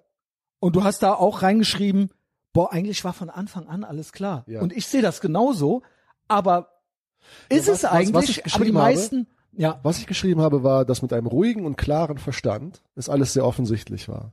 Aber dieser ruhige und klare Verstand, das ist überhaupt, das, das ist nicht, das ist nicht Gott, das ist nicht Gott gegeben. Das ist nicht, also es ist Gott gegeben, aber die meisten Menschen haben nicht diesen ruhigen und Ich glaube, die Verstand. meisten Menschen, also ich meine das ist gar nicht böse, sind Bell Curve Normies. Das heißt, die sind genau in der Mitte der Bell Curve und die haben gar keinen Verstand in dem Sinne. Die sind hauptsächlich auf Konformität angelegt. Die hinterfragen nichts, die möchten dazugehören und die haben Angst, nicht dazuzugehören oder falsch beurteilt zu werden. Das heißt, sie machen mit. Genau, und ich glaube, die Angst ist ein ganz, ganz wichtiger Faktor. Ne? Angst und, und Mut, so wie, mhm. wie diese Interaktion miteinander ist. Weil ich glaube, was wir niemals vergessen dürfen, ist, dass das alles Individuen sind, die auch dem, dem, der fundamentalen Wahrheit unterliegen, dass alles in Veränderung ist die ganze Zeit. Ne? Du bist in Veränderung, ich bin in Veränderung und wir lernen Dinge dazu. Du, du machst Fehler und lernst dazu, ich mache Fehler und wir lernen mhm. dazu. Und ähm, auch die Leute, über die wir uns immer aufregen, ähm, mal die, mal die, mal die, alle haben die Fähigkeit zur Veränderung. Ne? Das wirkt manchmal so wie so ein sehr, sehr statisches Ding, wo sich nichts verändert, aber es sind alles Menschen, die ihre Lebenswege gehen und ähm, die das Potenzial zur Veränderung haben. Und ich sehe halt total diese Veränderung, weil ich ja auch viel mit Menschen arbeite, die leiden, wegen mhm. jetzt Scheiße, den, diesen Depressiven. Da sehe ich dann auch viel dieser Ideologien dann drin schwingen. Ne? Also mhm. sagen wir mal, ich, ich überzeichne jetzt mal. Ne? Da ist dann zum Beispiel ein depressiver Mensch, der ist Veganer, weil er die Umwelt schützen möchte Ähm, er selber darf sich dann natürlich dafür aufopfern und äh, er regt sich dann ganz schrecklich darüber auf, dass äh, es mehr und mehr äh, Bewegung von rechts gibt. So. So, dann, dann, dann, das ist halt so der, der, der Zustand, in dem er sich dann gerade befindet. Und ich fange nicht an, mit dem politisch jetzt irgendwie irgendwas zu diskutieren, sondern das Einzige, was ich will, ist, dass er mehr Mut bekommt, seine Authentizität einzutreten und seine Authentizität mhm. zu leben. Weil wenn er das dann bekommt und diese Kraft anfängt, nicht nur zu spüren, sondern auch zu nutzen, dann fängt er auf einmal an, zum Gestalter zu werden. Und dann sieht er sich gar nicht mehr so als das Opfer der Gezeiten. Und dann ändern sich auch sehr viele politische Einstellungen mit der Zeit. 100 Prozent. Ne, und da, da, das ist halt so, wie ich auf diese ganze Sache halt draufschaue. Ähm, ja, wir haben massive Probleme, ne? aber diese Probleme sind halt von Menschen gemacht worden. Also Steve Jobs hat es, glaube ich, mal gesagt, alles, was es jetzt gerade gibt, wurde irgendwann von irgendwem gemacht und alles, was es irgendwann geben soll, wird jetzt gerade von irgendwem gemacht. Ne? Wir kommen noch zur Simulation. okay. Ähm, und, und so sehe ich das. Und ich glaube, wir müssen halt ganz viel unsere Aufmerksamkeit darauf lenken, wie, was können wir diesen Menschen halt schenken und geben, damit sie mehr in ihre Authentizität reinkommen und dann kann es auch sein, dass dabei halt Dinge passieren, die mir dann nicht gefallen. Aber das ist halt geil. Das ist so, so ich gönne jedem seine Freiheit, auch die Freiheit, komplett anderer Meinung zu sein. So Hauptsache, du sprichst aus deiner Kraft heraus. Und das fehlt mir dann häufig bei solchen Sachen.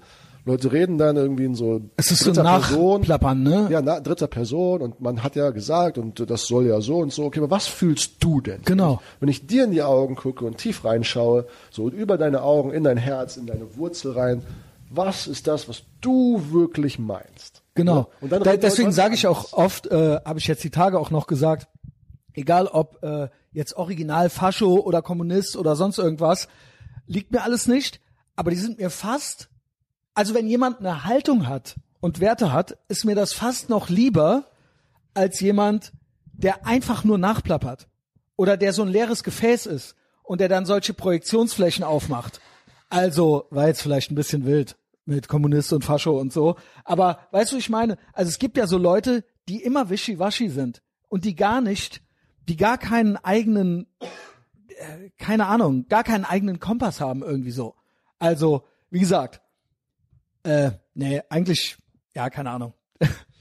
Kannst du mir folgen? Ich, also ich, ja, ist so ein bisschen. Ich kann, ja komplett folgen. also ich bin natürlich folgen. trotzdem nicht dafür. Ich hasse Kommunisten so, weil ja, weil die halt auch so ihr Schicksal nicht selber in der Hand haben und irgendwie darauf warten, dass es irgendwie von außen passiert. Ich bin voll ja. bei dir. Ich will dir vielleicht nur zusätzlich den Aspekt noch mit reingeben, dass es gar nicht so notwendig ist, so, so scharf von anderen Gruppierungen abzugrenzen. Und was ich damit meine, ist halt so, ich, ich gebe ein Beispiel. Alexander Solzhenitsyn. Ähm, ah, Hammer. Der, der wird dir vielleicht ein Begriff ja. sein, ne? weil er ist ja selber als Gulag. Sowjet aufgewachsen, er ist dann irgendwann ins Gulag gesteckt worden, mhm. er hat diese ganze Bewegung, ich meine, das Buch, was er geschrieben hat darüber, das Gulag-Archipel, mhm. ist für mich auch eines der prägendsten Bücher, weil er halt diese diese sanfte Entwicklung, wie sich der Kommunismus und der Sozialismus mhm. äh, entwickelt, wie das über Jahre und Jahrzehnte ganz, ganz sanft passiert, wo jeder einzelne Move halt so ist, ach komm, ach komm, ach Geht komm, dann auch und so. Schon, kein Problem, kein und Problem. Und, Augen alle, die durch, dann so gesagt ja. haben, nein, bis hier und nicht weiter, waren so, ach, wieso bist du denn so radikal, warum mhm. bist du denn so Mach wütend? doch mit, dann chill doch mal, ne, entspann dich doch mal. Ne, also so dieser ganze, so der, der Frosch, der im Wasser so ganz langsam gekocht wird. Ne? Mhm. Das ist halt richtig krass beim Sozialismus. Da kommt, ist auch gerade ongoing, wenn du mich fragst. Ja, also für mich besteht da auch, also wenn man sich mit der Sache auseinandersetzt, ist das, glaube ich, sehr, sehr klar zu identifizieren, dass wir, und da, da, wir reden ja seit den 50er Jahren, so Slow March Through the Academies, haben mhm. die Kommunisten das ja, oder die Sozialisten das auch genannt. Ähm, da gibt's die, die Fabian Society in England, die ganz strategisch seit den 30er, 40er Jahren den, den Sozialismus im Westen sät und äh, aus verschiedensten Intentionen. Ich würde das jetzt nicht unbedingt als böse Intention, sondern die, die, die haben halt dann schon irgendwie die Idee davon, dass das was Vernünftiges wäre. Ich, meinen mhm. Widerstand werden sie bekommen, ganz klar, und, und haben Nein, sie auch. auch. Ähm, aber gleichzeitig finde ich halt das, was Alexander Solzhenitsyn da in seiner Erfahrung so als Destillat mit rausgenommen hat. Weißt du, der geht durch all diese krassen Erfahrungen, sich Gulag und fragt sich halt, what the fuck? So, was ist das denn? Was, warum machen Menschen mhm. sowas? Mhm. Und sein Fazit war halt so, wir müssen lernen, dass die Grenze zwischen Gut und Böse nicht zwischen uns, in Anführungszeichen, und den anderen, in Anführungszeichen, verläuft, sondern mitten durch die, durch die, durch die Mitte unseres eigenen Herzens, unseres jeden eigenen mhm. Herzens. Mhm. So, da, da läuft die Grenze zwischen Gut und Böse. Und ähm, ich finde das einen sehr, sehr wichtigen und weisen Satz, dass wir halt immer, immer wieder uns daran erinnern müssen, dass alle Gruppen aus Individuen bestehen. Und wenn wir dieses Gruppenspiel spielen, dann verkanten wir uns häufig. So, wir müssen halt mit den Menschen, mit den Individuen sprechen. So. Ne? Also wenn jetzt zum Beispiel jemand in der sozialistischen Bewegung ist, dann müssen wir dieses Individuum picken und sagen, was möchtest du, wofür stehst du? Aber das vielleicht gut, dass du das gesagt hast, weil ich bin eben so ein bisschen ins Schwimmen geraten. Aber ist es nicht so, dass die meisten gar keine richtigen Individuen sind? Also ich habe ja eben schon mal Simulation gesagt. Sagt dir der Begriff NPC was? ja. Also eben, dass die so wirklich innerlich grau sind, leere Gefäße, die gar nicht, die sind gar nie, die haben gar keine richtige eigene Ideologie.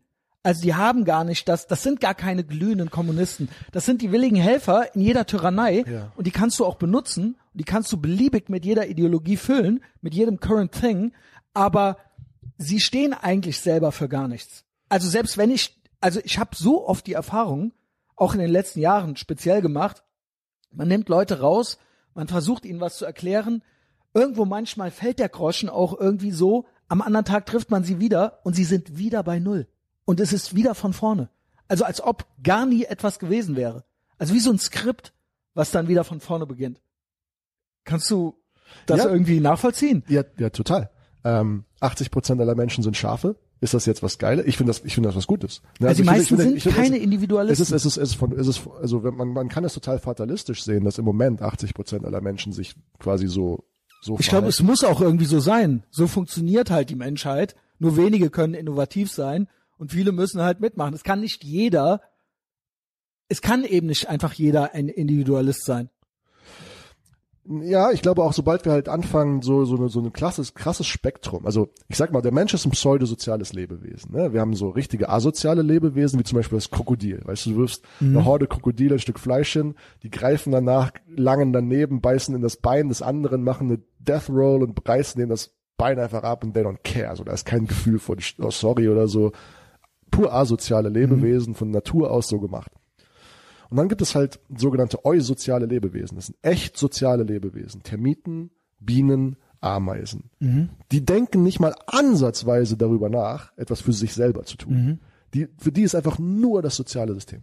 Und wir Menschen sind halt in dieser, in dieser krassen Situation, dass wir konstant uns fragen, ich oder die Gruppe. Es ist immer eine ökonomische, ist immer eine ökonomische Es ist Entscheidung. Egozentrik doch da. Und deswegen die, die Menschen, ich glaube, beim Menschen ist es so, er glaubt, dass er für sich durch die Gruppe was kriegen kann.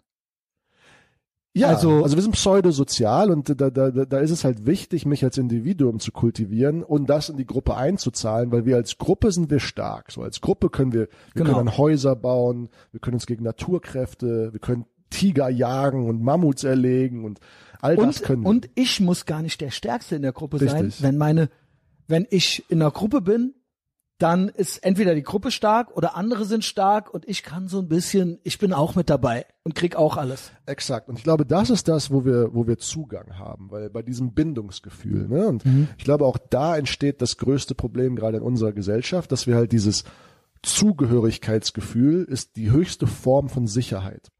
Ähm, du hast eben das Wort Selbstvertrauen genannt und Gerald Hüther hat mal was Cleveres gesagt. Er meinte, Vertrauen ist ein, ist ein Hocker, der drei Beine hat. Und wir brauchen dieses Vertrauen, damit unser Körper sich gut fühlt. Keiner will, dass sein Körper sich scheiße anfühlt. Wenn Vertrauen fehlt an allen Fronten, fühlen wir uns richtig verloren, lost, kaputt. Und dann müssen wir wieder irgendeine Form von Vertrauen halt kreieren. Und das geht über ähm, grundsätzlich drei, vier Wege. Authentisches Vertrauen äh, kann im- im Selbstvertrauen, das heißt, ich vertraue in meine Fähigkeiten, etwas kreieren zu können. Sozialvertrauen bedeutet, ich vertraue in die Leute um mich herum, also die Bindung zu den Leuten. Und Urvertrauen bedeutet, wenn ich nichts mehr habe, dann habe ich noch Gott und dann wird es schon irgendwann. Am Ende wird alles gut, wenn es noch nicht gut ist. ist noch Alle drei Ende. gut, muss Ne? ich sagen. Genau, wenn alle drei da sind, dann ist man ein sehr, sehr integriertes, starkes Individuum. So.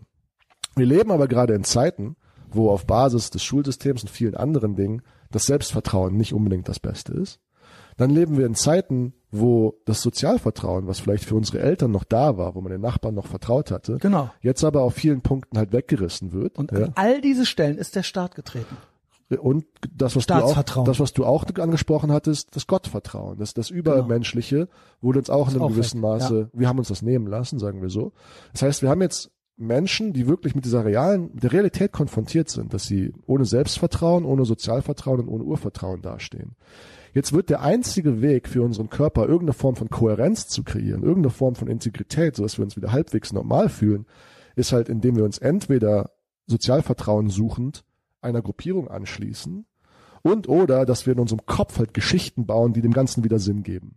Mhm. Und so kommen wir zu den verrücktesten Narrativen und so kommen wir zu den verrücktesten. Current Things Richtig. und halt eben dann, keine Ahnung, auf einmal klebt man sich auf der Straße fest so. Ja. Und so kommen wir zu den verrücktesten Gruppenanbindungen, wo du Mhm, halt das genau. Gefühl hast, du redest nicht mit einem Individuum, sondern du Genau. redest mit einem Vertreter einer imaginären Gruppe. Genau.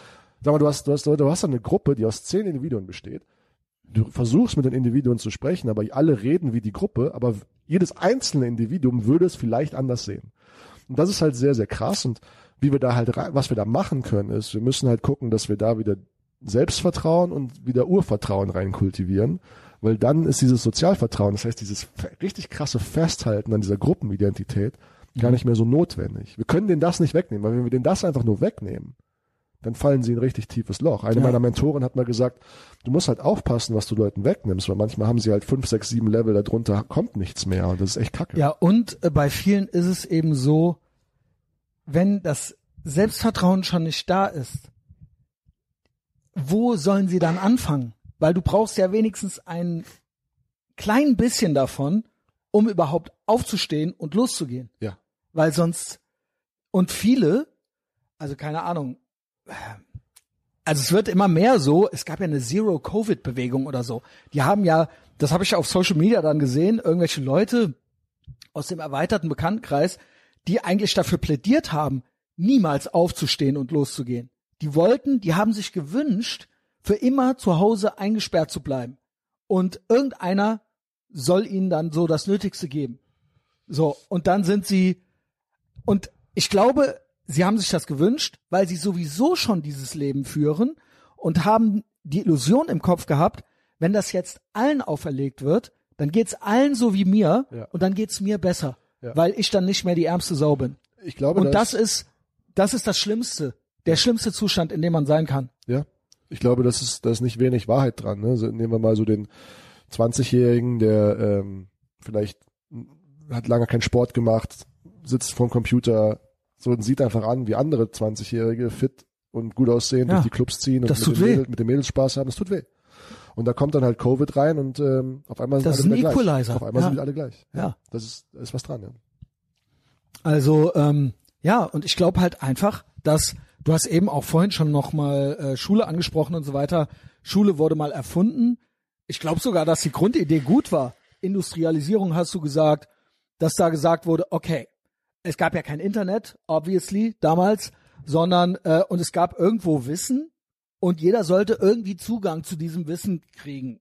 Also äh, zumindest so, dass man sich dann selber weiterhelfen kann, ähm, irgendwie ein Buch lesen kann und so weiter. Weil das kam ja nicht aus dem Himmel gefallen. Und dafür waren Schulen, Schulen mal da, um da Zugang zuzugewähren. Auch normalen, einfachen Menschen. So. Aber ich finde, nicht nur ist das immer noch dieses System, sondern ich glaube, das System hat sich komplett gewandelt. Das System Schule, Bildung und dann danach auch dran, ja, Akademia und dann danach auch noch Karriere, nenn es wie du willst. Diese ganze, dieser ganze Bildungs- und Karrieremoloch ist eine einzige Psy-Op und Schulen sind eigentlich nur noch da, also bestenfalls zur Verwahrung, schlimmstenfalls Indoktrination. Also es ist auch alles sehr ideologisch aufgeladen und es kreiert diese Menschen, die wir gerade beschrieben haben, die dann am Ende nicht mehr ihres eigenen Glückes Schmied sein können und die darauf warten, die sich dann Projektionsflächen bauen, sowas wie, ja, keine Ahnung, der Rechtsruck oder das Klima und dann das als Erklärung dafür nehmen, warum es ihnen nicht gut geht. Und sie können ja nichts dafür. Das ist eben so das, was in der Welt passiert und wie soll es einem da gut gehen? Das äh, zieht mich runter. Und das ist eine Erklärung für sie auch, gar nie aufzustehen und loszugehen. Weil es ist ja sowieso sinnlos. Und das ist so ein ganzes Ding, was im Prinzip in frühester Kindheit schon anfängt. In den Institutionen. Vielleicht sogar im Kindergarten schon. Ja, ich glaube, wir leben auf jeden Fall in sehr besonderen Zeiten, dass jetzt jeder vor dieser Entscheidung wirklich steht. Ne? Und ich glaube, die, die grobe Entscheidung, um die es da geht, in ganz, ganz vielen Bereichen, das ist, geht in der Gesundheit so, das ist in der Wirtschaft so, das ist im Finanzsystem so, das ist in der Bildung so, mhm. ist die große Entscheidung zwischen Zentralisierung und Dezentralisierung. Absolut, ja. Ähm, das gilt auch für die Spiritualität. Glaube ich daran, dass Kirche etwas ist, was von einer zentralen Instanz verwaltet wird und äh, über wahr und falsch gerichtet wird von einer menschlichen zentralen Instanz, die in irgendeiner Stadt steht, oder glaube ich, dass Religion und Spiritualität etwas ist, was ultimativ jedem Menschen gehört und dass mein Glaube auch funktioniert, wenn du was anderes glaubst und dass, dass das um meine Verbindung mit Gott und dem Göttlichen geht und nicht ähm, um irgendeine Wahrheit, die auf irgendeiner vermeintlichen Steintafel steht. Und genauso halt auch im ökonomischen Sinne. Sollte Geld etwas sein, was jedem Individuum gehört, oder sollte Geld etwas sein, wo nur eine zentrale Instanz sozusagen die verwahren? Die Zentralbank. Ja, genau. Oder Bildung. Sollte Bildung etwas sein, was dezentral ist, was ähm, etwas ist, worum es, was, was die Fähigkeit kultivieren soll, dass Menschen in der Realität produktiv und konstruktiv interagieren können. Also Bildung sollte meiner Einschätzung nach den Auftrag haben, Leuten beizubringen, wie man besser lernen kann. Es geht nicht genau. darum, Antworten zu geben, sondern es geht darum, lernen zu lernen. Speziell heutzutage, wo genau. wir alle, wir haben ja, ich habe wahrscheinlich dasselbe Telefon wie Elon Musk. Ja. Und es geht ja dann drum, die richtigen Dinge zu finden. Ja. Und selber dazu fähig zu sein. Ja. Und nicht irgendwie, äh, irgendwie drei Sätze auswendig zu lernen oder sowas. Also auch nichts dagegen, aber ne, und ich glaube, dadurch, dass wir alle den gleichen Zugang irgendwo zu Informationen haben, dadurch ist die Schule irgendwie obsolet geworden und dadurch ist, sind Schulen auch so ideologisch aufgeladen. Genauso wie die ich Medienlandschaft. total, ich sehe das als ein, ein, ein, ziemlich letztes Aufbäumen eines zentralisierten Systems. Also ich sehe absolut ja 100 Prozent. System, im Finanzsystem, im Bildungssystem. Mediensystem auch, ja. Ähm, genau, Medien. Wir sind eigentlich das erste Mal in der Geschichte der Menschheit an einem Punkt, wo totalitäre Systeme nicht mehr funktionieren können, weil hoffentlich fingers crossed. Totalitäre Regimes funktionieren ja auch über Hoheit von Informationen, über zentralisierte Hoheit von Wahrheit und diese seit, seit, seit die Dose der Pandora der sozialen Medien geöffnet wurde und seitdem Elon Musk vor allen Dingen nochmal diese Zensurresistenz da reinbringt und jetzt auch mit so ähm, Blockchain-Lösungen, Nost Nosta zum Bitcoin. Beispiel. Genau, aber auch Blockchain im Sinne der sozialen Medien. Ne? Das also Ach so, ja. Das, weil Twitter das dass äh, Staaten es quasi nicht mehr abstellen können. Richtig, ne? Ja. bei Twitter sind wir gerade noch auf diese unglaubliche Kraft und diesen Mut von Elon Musk angewiesen, dass der diese Zensurresistenz mhm. da drin Obwohl hat. die EU nicht einverstanden ist. Nee, also, genau, da gibt's ja die diese, würden ja am liebsten diese EU-Kommissare, die sind ja, die, die, ja, die, also oder auch deutsche Politiker, ne? Crazy drauf, ja. ne? Und die haben da ganz komische Ideen über Freiheit, ne? Und ja, also das ist immer noch fragil. Es so. ist noch nicht durch, ja. Es ist noch nicht durch. Also ich merke auch, dass Staaten, speziell auch westliche Staaten, sie merken, dass ihr Stündlein geschlagen hat oder dass es für sie, dass sie drohen, obsolet zu werden. Und deswegen wird es tyrannischer. Ja. Und deswegen drehen die richtig auf, weil sie merken, dass sie sonst bedeutungslos werden. Ich bin aber selbst gleichzeitig überrascht davon, wie viele Menschen da doch drin sind, ja. auch mindsetmäßig. Gar nicht auf die, wir hatten es eben schon, unsichtbare Wände, hast du es so genannt? Ähm, ich habe es Freedom Traps genannt. Gar nicht auf die Idee zu kommen, frei zu sein. Mit dem Internet zum Beispiel. Egal ob Blockchain oder irgendwas. Also, das sind ja immer noch Avantgarde-Gedanken. Also viele Menschen gucken Tagesschau. So, und da kriegen die ihre Informationen her und da kriegen die gesagt, was sie denken und fühlen müssen. Und ich bin überrascht, wie gut das, also mit Tyrannei und dann eben so ein Orwellscher Clown-Sprech, so dieses Demokratie nennen die das dann. Oder es ist aber eigentlich Sozialismus. Also sie belegen die Worte neu und wie viele Menschen da mitmachen, weil sie sonst, weil sie Angst haben, außerhalb dieser Strukturen zu denken. Ja, ich glaube, Menschen brauchen einfach neue Vorbilder. Menschen brauchen, die, viele Menschen suchen nach Vorbildern und die versuchen die natürlich auch zu finden äh, in der öffentlichen Medienlandschaft. Die sehen, dass das immer alles irgendwie komischer wird. Das kann vielleicht nicht jeder so genau benennen, was da genau passiert, aber ich, ich spreche ja sehr viel mit den Leuten der Generation 50, 60, 70, sind ja auch viele meiner Patienten und mhm. natürlich auch in der Familie und ähm, viele merken, dass das echt einfach irgendwie total strange ist. Ne? Nicht viele jeder, merken was, ja. Nicht es jeder, ist gespalten. Ja, nicht jeder ja. beschäftigt sich vielleicht historisch so viel, nicht jeder beschäftigt sich philosophisch oder spirituell so viel damit, sondern weißt du, es sind halt normale Leute, weißt du, die sind Handwerker und die haben normale Berufe, bringen das Geld nach Hause, gucken abends Tagesschau. Das ist halt ihr, ihr, ihre Lebensrealität, ja. Und was die halt da merken, ist, dass aus dieser Lebensrealität immer mehr bröckelt. So, sie haben immer weniger Geld, verstehen nicht ganz Und genau. es stimmt was nicht, ja. Irgendwas stimmt nicht. Sie haben immer weniger Geld, verstehen aber nicht ganz genau, warum. Mhm. Sie haben äh, immer mehr das Gefühl, dass die Leute sich im Fernsehen immer mehr widersprechen, sich selber widersprechen. Dass das nicht das ist, was sie sehen, ist nicht das, was sie erzählt kriegen. Richtig. Und immer mehr haben sie das Gefühl, dass die Leute, die vorher noch als die Quacksalber oder die Schwurbler oder so bezeichnet wurden, dass das, dass die, dass da irgendwas dran ist. Die haben immer noch sehr viel Angst, einer von den Schwurblern zu sein, weil die, die, die sehen ja. Mhm. Die Beurteilung. Mit welch, genau, mit welcher Ausgrenzung das auch zu tun Genau. hat. Das Letzte, was sie halt wollen, ist, aus dieser schwierigen Lebenssituation, wo vielleicht das Geld auch knapp ist und so, und jetzt noch ausgegrenzt zu werden, da bitte, bitte nicht. Ne? Mhm. Aber das heißt, die ist sind die Falle diesem- überhaupt. ja, die sind genau, aber da, da sehe ich halt einen Großteil der Menschen. Und wenn wir jetzt es halt schaffen, dass Leute mutig vorangehen als richtige Vorbilder, weißt du, die gesunde Familien haben, die einen gesunden Verstand haben, die mutig und klar da stehen, die das auch einfach, Intuition auch. ja, Ja, die die Intuition zu was, zu was Großem machen, die Verbindung, die das Kräftige und das Schöne und das Wahre und das wieder kultivieren. Auch so, dass es eine, eine gute Sache ist, sich zu kultivieren und, und gesund zu sein. Das auch dann auch zeigen, dass halt nicht nur nicht nur darüber sprechen, sondern Leute sehen einfach, dass das halt funktioniert. Und dann dann haben die Leute so, ich sehe es wie so ein Rettungsboot, du, dann sehen die so, ah, da ist die Alternative und die ist sicher. Die Sicherheit ist so krass wichtig. Im Moment ist halt, Aber die Sicherheit steht der Freiheit im Weg. Und das ist der Trick, den der Staat macht oder den Autoritäten machen. Sie sagen, ja, gib uns ein bisschen was von der Freiheit, dann kann dir nichts passieren.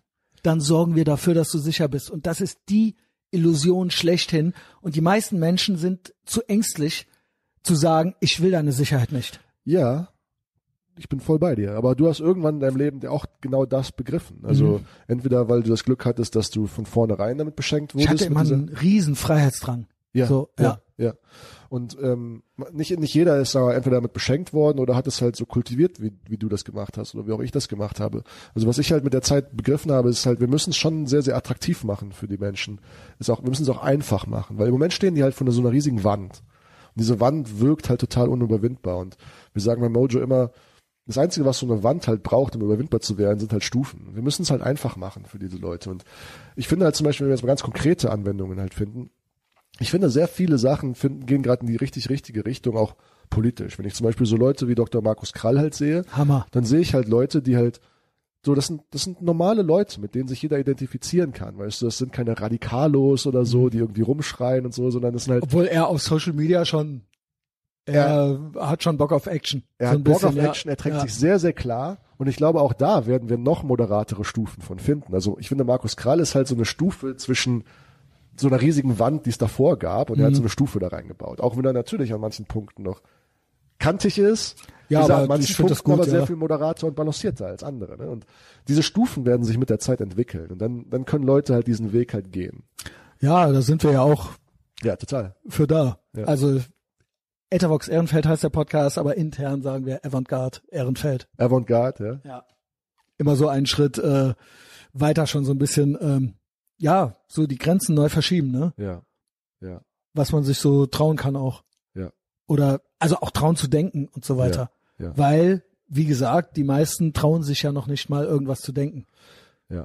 Und ich glaube, also was ich, wo ich gerade einen sehr, sehr akuten Zugangsweg sehe, ist halt dieses Thema Geld. Weil das ist halt etwas, viele Ja, andere Sachen, das mit, den totalitären, mit der Also ich totalitären Sache, das, das ist sehr, sehr schwer zu greifen. Sehr, sehr das zu Geldsystem und vor allen Dingen auch Digital-Euro wird ja kommen. Und dann eben die Alternativen, ne? Die Blockchain. Das ist schon, ähm, da haben viele auch schon Schwierigkeiten zu verstehen, was das mit Freiheit zu tun hat. Ja. Aber du bist da auch ein bisschen tiefer drin. Du warst auch auf der Bitcoin-Konferenz, meintest du? Ja, ja, ich war auf der Bitcoin-Konferenz in Innsbruck. Es war sehr, sehr, sehr, sehr angenehm, weil da einfach sehr viele Leute waren, mit denen man halt gar nicht über so grundsätzliche Sachen diskutieren, sondern man konnte einfach sehr, sehr schnell auf Augenhöhe menschlich miteinander Klar, quatschen. man weiß, man hat irgendwo ein paar Sachen wahrscheinlich ähnlich begriffen, ja.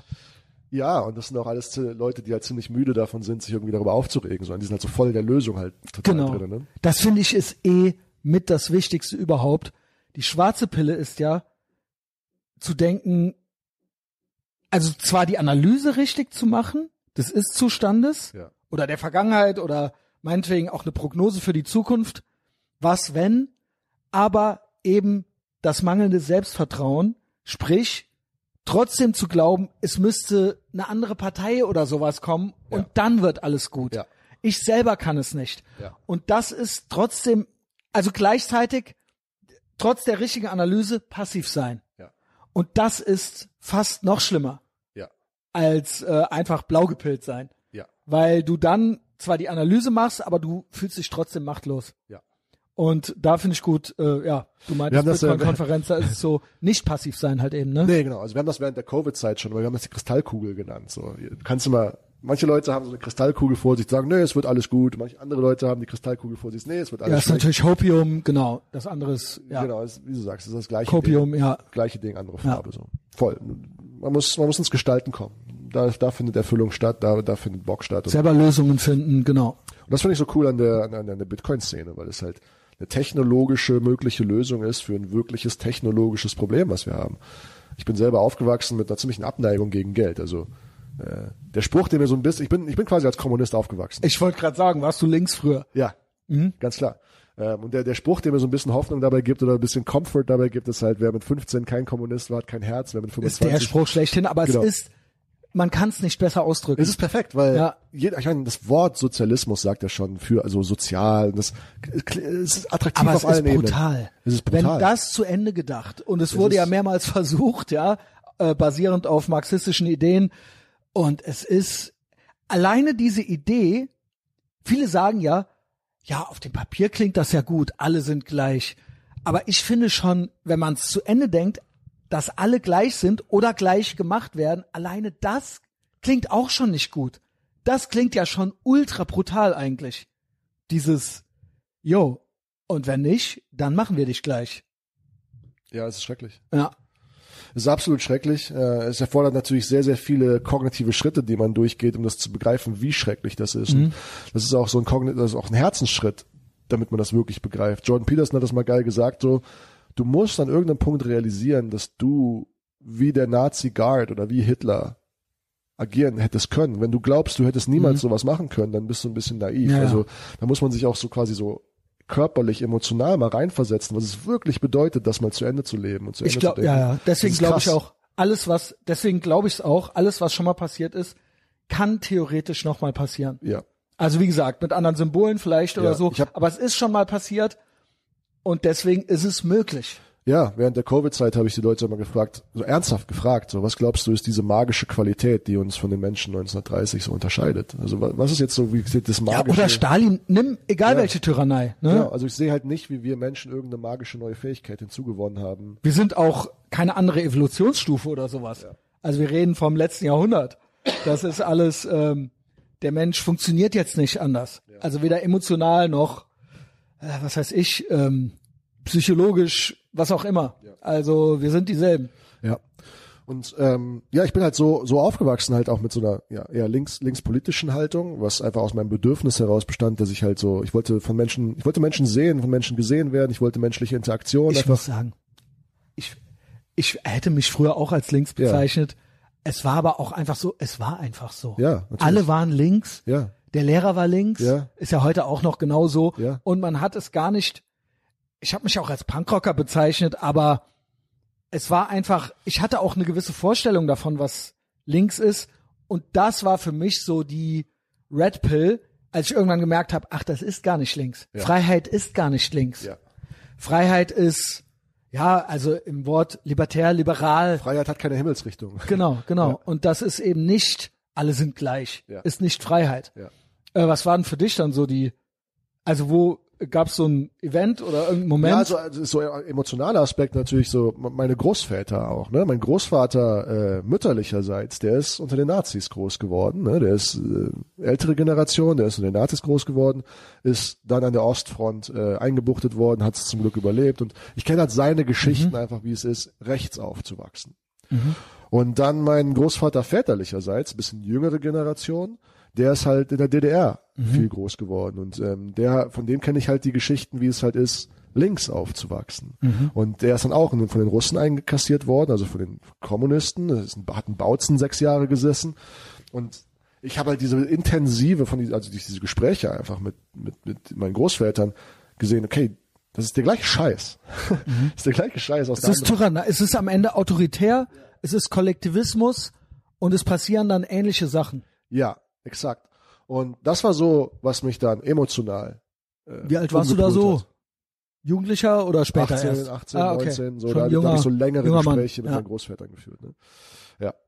Und was mich dann so kognitiv richtig, was mir richtig krass kognitiv geholfen hat, so diese Prinzipien zu verstehen, war dann äh, so Alexander Solzhenitsyn, Hast du Carl Gustav gelesen? Jung, Jordan Da Peterson? Ja, okay. Viktor Frankl. Ja gut, Jordan Peterson war ja jetzt so die letzten Das Jahre, war jetzt kürzlich, mal, ja. ne, aber Viktor Frankl auch davor schon, also viele, die Jordan Peterson auch zitiert, habe ich vorher schon mich viel damit auseinandergesetzt. Und Viktor Frankl, der dann irgendwann diesen Spruch rausgehauen hat, als jemand, als jüdischer Psychiater, der im KZ saß, Freiheit ist der Raum zwischen Impuls und Antwort. So, das Äußere kann man immer in Ketten legen, aber das Innere niemals. Und das sagt jemand, als der von den Nazis in Ketten gelegt wurde. Freiheit ist der Raum zwischen Impuls und Antwort. Solche Nitzin hat auch irgendwie sowas gesagt, ähm, dass man halt die Lüge verhindern muss. Ja. Und dass das kann natürlich unangenehm werden, aber im Prinzip die Wahrheit sagen Ja. ist erstmal, kann einem das theoretisch keiner nehmen. Ja. Klar, du kannst Angst gemacht kriegen, man kann dir was antun und so weiter, aber du, theoretisch kannst du es trotzdem machen. Ja. Also, Ja, exakt. Und, und da habe ich so diesen Punkt gecheckt, so, you gotta speak truth to Speak the authority. truth, ja. Also vor allem gegenüber people in power ist es umso wichtiger, die Wahrheit zu sprechen. ne? Also Mhm. wenn jemand die Autorität über dich hat, dann wird's dann wird's eigentlich erst entscheidend, die Wahrheit zu sprechen. Gegen, gegen Leute, die, gegenüber denen du die Autorität hast oder so, auch sehr, sehr extrem wichtig. Aber das Entscheidendste ist wirklich speaking truth to power. Und diesen Mut halt aufzuwenden, dahin die Wahrheit zu sprechen. Und was mir dann halt richtig krass geholfen hat, auch zu verstehen, wie es auch immer so weit kommen kann, ökonomisch, war halt dann Bitcoin. Bitcoin hat mir richtig krass die Augen geöffnet. wann war das so? Vor ungefähr fünf, fünf Jahren. Ah, okay. Bist ja schon früh dabei gewesen. Ja, aber ich bin halt, jeden Monat verstehe ich mehr davon. Also ich will nicht sagen, ich habe vor fünf Jahren Bitcoin gecheckt. Habe ich auf keinen Also Fall. gehört hatte ich es auch damals schon mal, aber da hatte ich noch nichts. Also, ich habe es jetzt noch nicht gecheckt. ja. So, aber ich weiß, so das erste Mal ernsthaft auseinandergesetzt habe ich mich damit auf Bali halt. Ne? Wann hast du zum ersten Mal was gekauft? Ein bisschen? Äh, ich glaube so 2019 oder so. Mhm. Ja. Ähm, Also auch so. Ja. Also mich hat's halt dann einfach so geflasht, die Zusammenhänge zwischen dem ökonomischen System und vor allem auch unserer menschlichen Psychologie. So eine Statistik, über die ich mal gestolpert bin, das stammt aus der Studie The American Freshman, also der, der amerikanische Erstsemester. Das ist eine Studie, die seit den 60er Jahren geführt wird und die kriegen am Anfang des Semesters halt, wenn die das Studium beginnen, werden die gefragt, was ist das Wichtigste im Leben? Und in den 60ern haben die halt alle noch geantwortet, eine bedeutungsvolle Philosophie vom Leben entwickeln, also Meaning of Life. Ne? Ja. Familie als Ja, Nummer zwei. klar. Ja. Und das ist Gehört auch zusammen irgendwie. Ja. total. Und das ist dann rapide abgefallen, vor allen Dingen mit den 70ern, 1971, als wir vom Goldstandard abgekommen sind, ist das rapide abgefallen und ist jetzt blank auf dem, letzten, auf dem letzten Platz. Auf dem letzten Platz. Und finanzieller Erfolg war in den 60ern auf dem letzten Platz, jetzt auf dem allerersten Platz. Das heißt, Geld und bedeutungsvolle Lebensphilosophie haben einmal geswitcht. Hätte ich jetzt fast gar nicht gedacht. Ich würde fast sagen, was wird ja auf Geld immer so herabgesehen. Also wir leben ja in so einer quasi sozialistischen Gesellschaft und so dieses, ja, die Reichen werden immer reicher, die Bösen reichen und mehr Umverteilung und mehr Bürgergeld. Aber ich glaube, Ambitionen und auch gute Freunde und eine gute Familie zu haben, führt vielleicht automatisch auch dazu, dass man was hinkriegt und das schlägt sich monetär irgendwann nieder. Und genauso ist es so, wenn du erfolgreich bist und sich das monetär niederschlägt, macht sich das auch in deinem Umfeld bemerkbar. Ich meine das wirklich gar nicht so oberflächlich. Ich denke, es gibt eine Verbindung dazwischen, auf die immer so herabgesehen wird, aber ähm, das sollte eigentlich so nicht sein. Ja, es ist, äh, ich glaube, es ist Teil der Realität. Also interessant, dass das da so ja.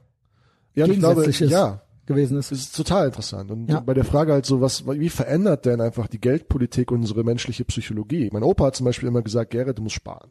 Weißt du, geh arbeiten, verdiene ein bisschen mehr als du brauchst und spare.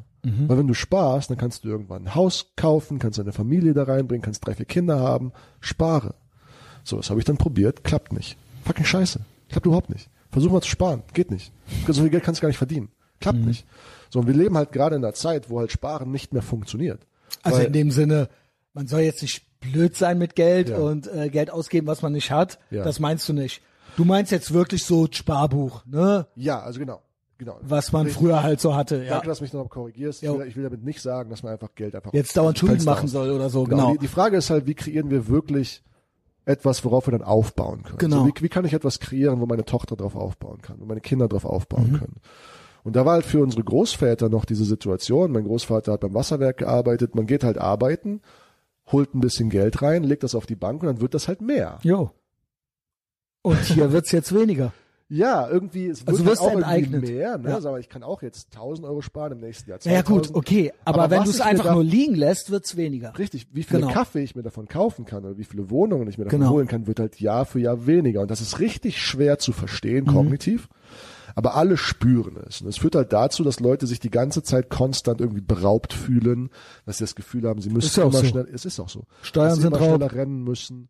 So einer hat mal was Cleveres gesagt, er meinte, heute muss man zweimal arbeiten. Einmal um das Geld zu verdienen und ein zweites Mal um es zu behalten. Ne? Du musst dich dann mit Investment auseinandersetzen. Es ist ja auch bei, egal ob man was erbt, äh, ob man sich ein Eigentum kauft, du wirst ja trotzdem währenddessen noch enteignet. Also eine Immobilie gehört dir ja nie. Du Ja. musst ja immer noch weiter Steuern zahlen. Ja. Und wenn du es erbst, das ist ja besteuertes Geld, was du dann nochmal versteuerst. Ja. Und so weiter. Und das ist also ein absolut- dir gehört nichts. Total. Und das ist ein absolut sozialistischer Clou, den er, Absolut, der, ja. der seit den 20er, 30er Jahren geplant ist. Unser ganzes Geldsystem ist ein sozialistisches Geldsystem Yes. von John Maynard Keynes entwickelt, 1917, 1918, 1920.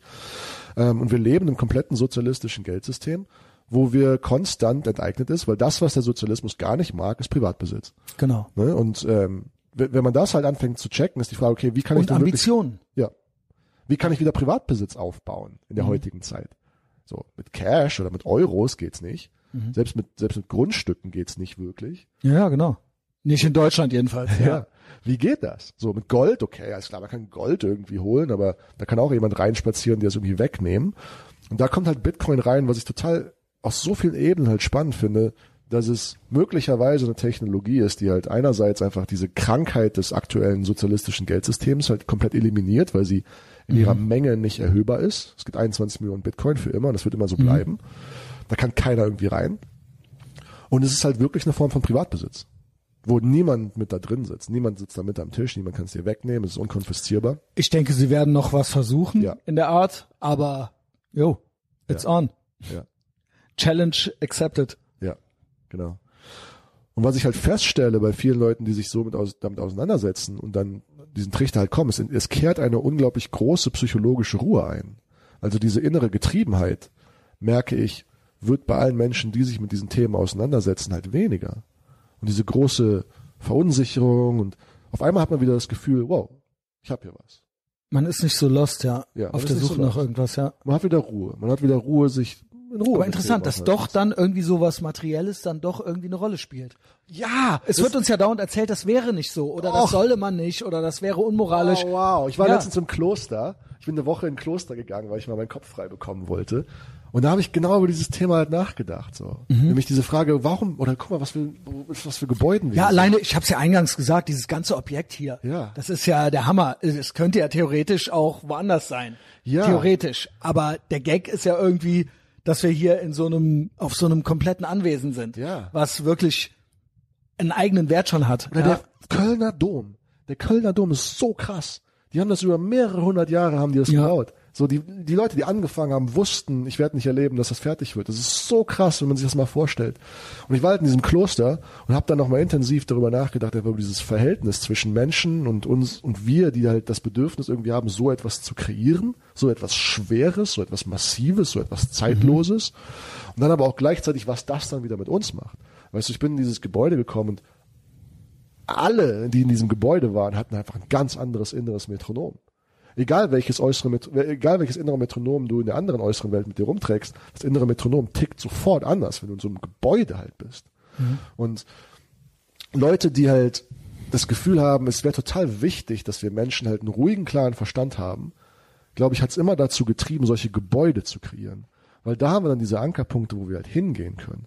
Klar, Kirchen sind alle so aus einem bestimmten Grund. Und ich glaube, das hat natürlich was mit dem Religion etc. Aber lass uns mal viel simpler einfach nur mit der inneren Ruhe und Klarheit, die wir dadurch bekommen, einfach nur in so einem Gebäude zu sein. Ich hatte letztens eine Patientin, die war schwer suizidal, niemals christlich, niemals religiös, die war quasi auf dem Weg zur Klippe Das ist schon der Fehler.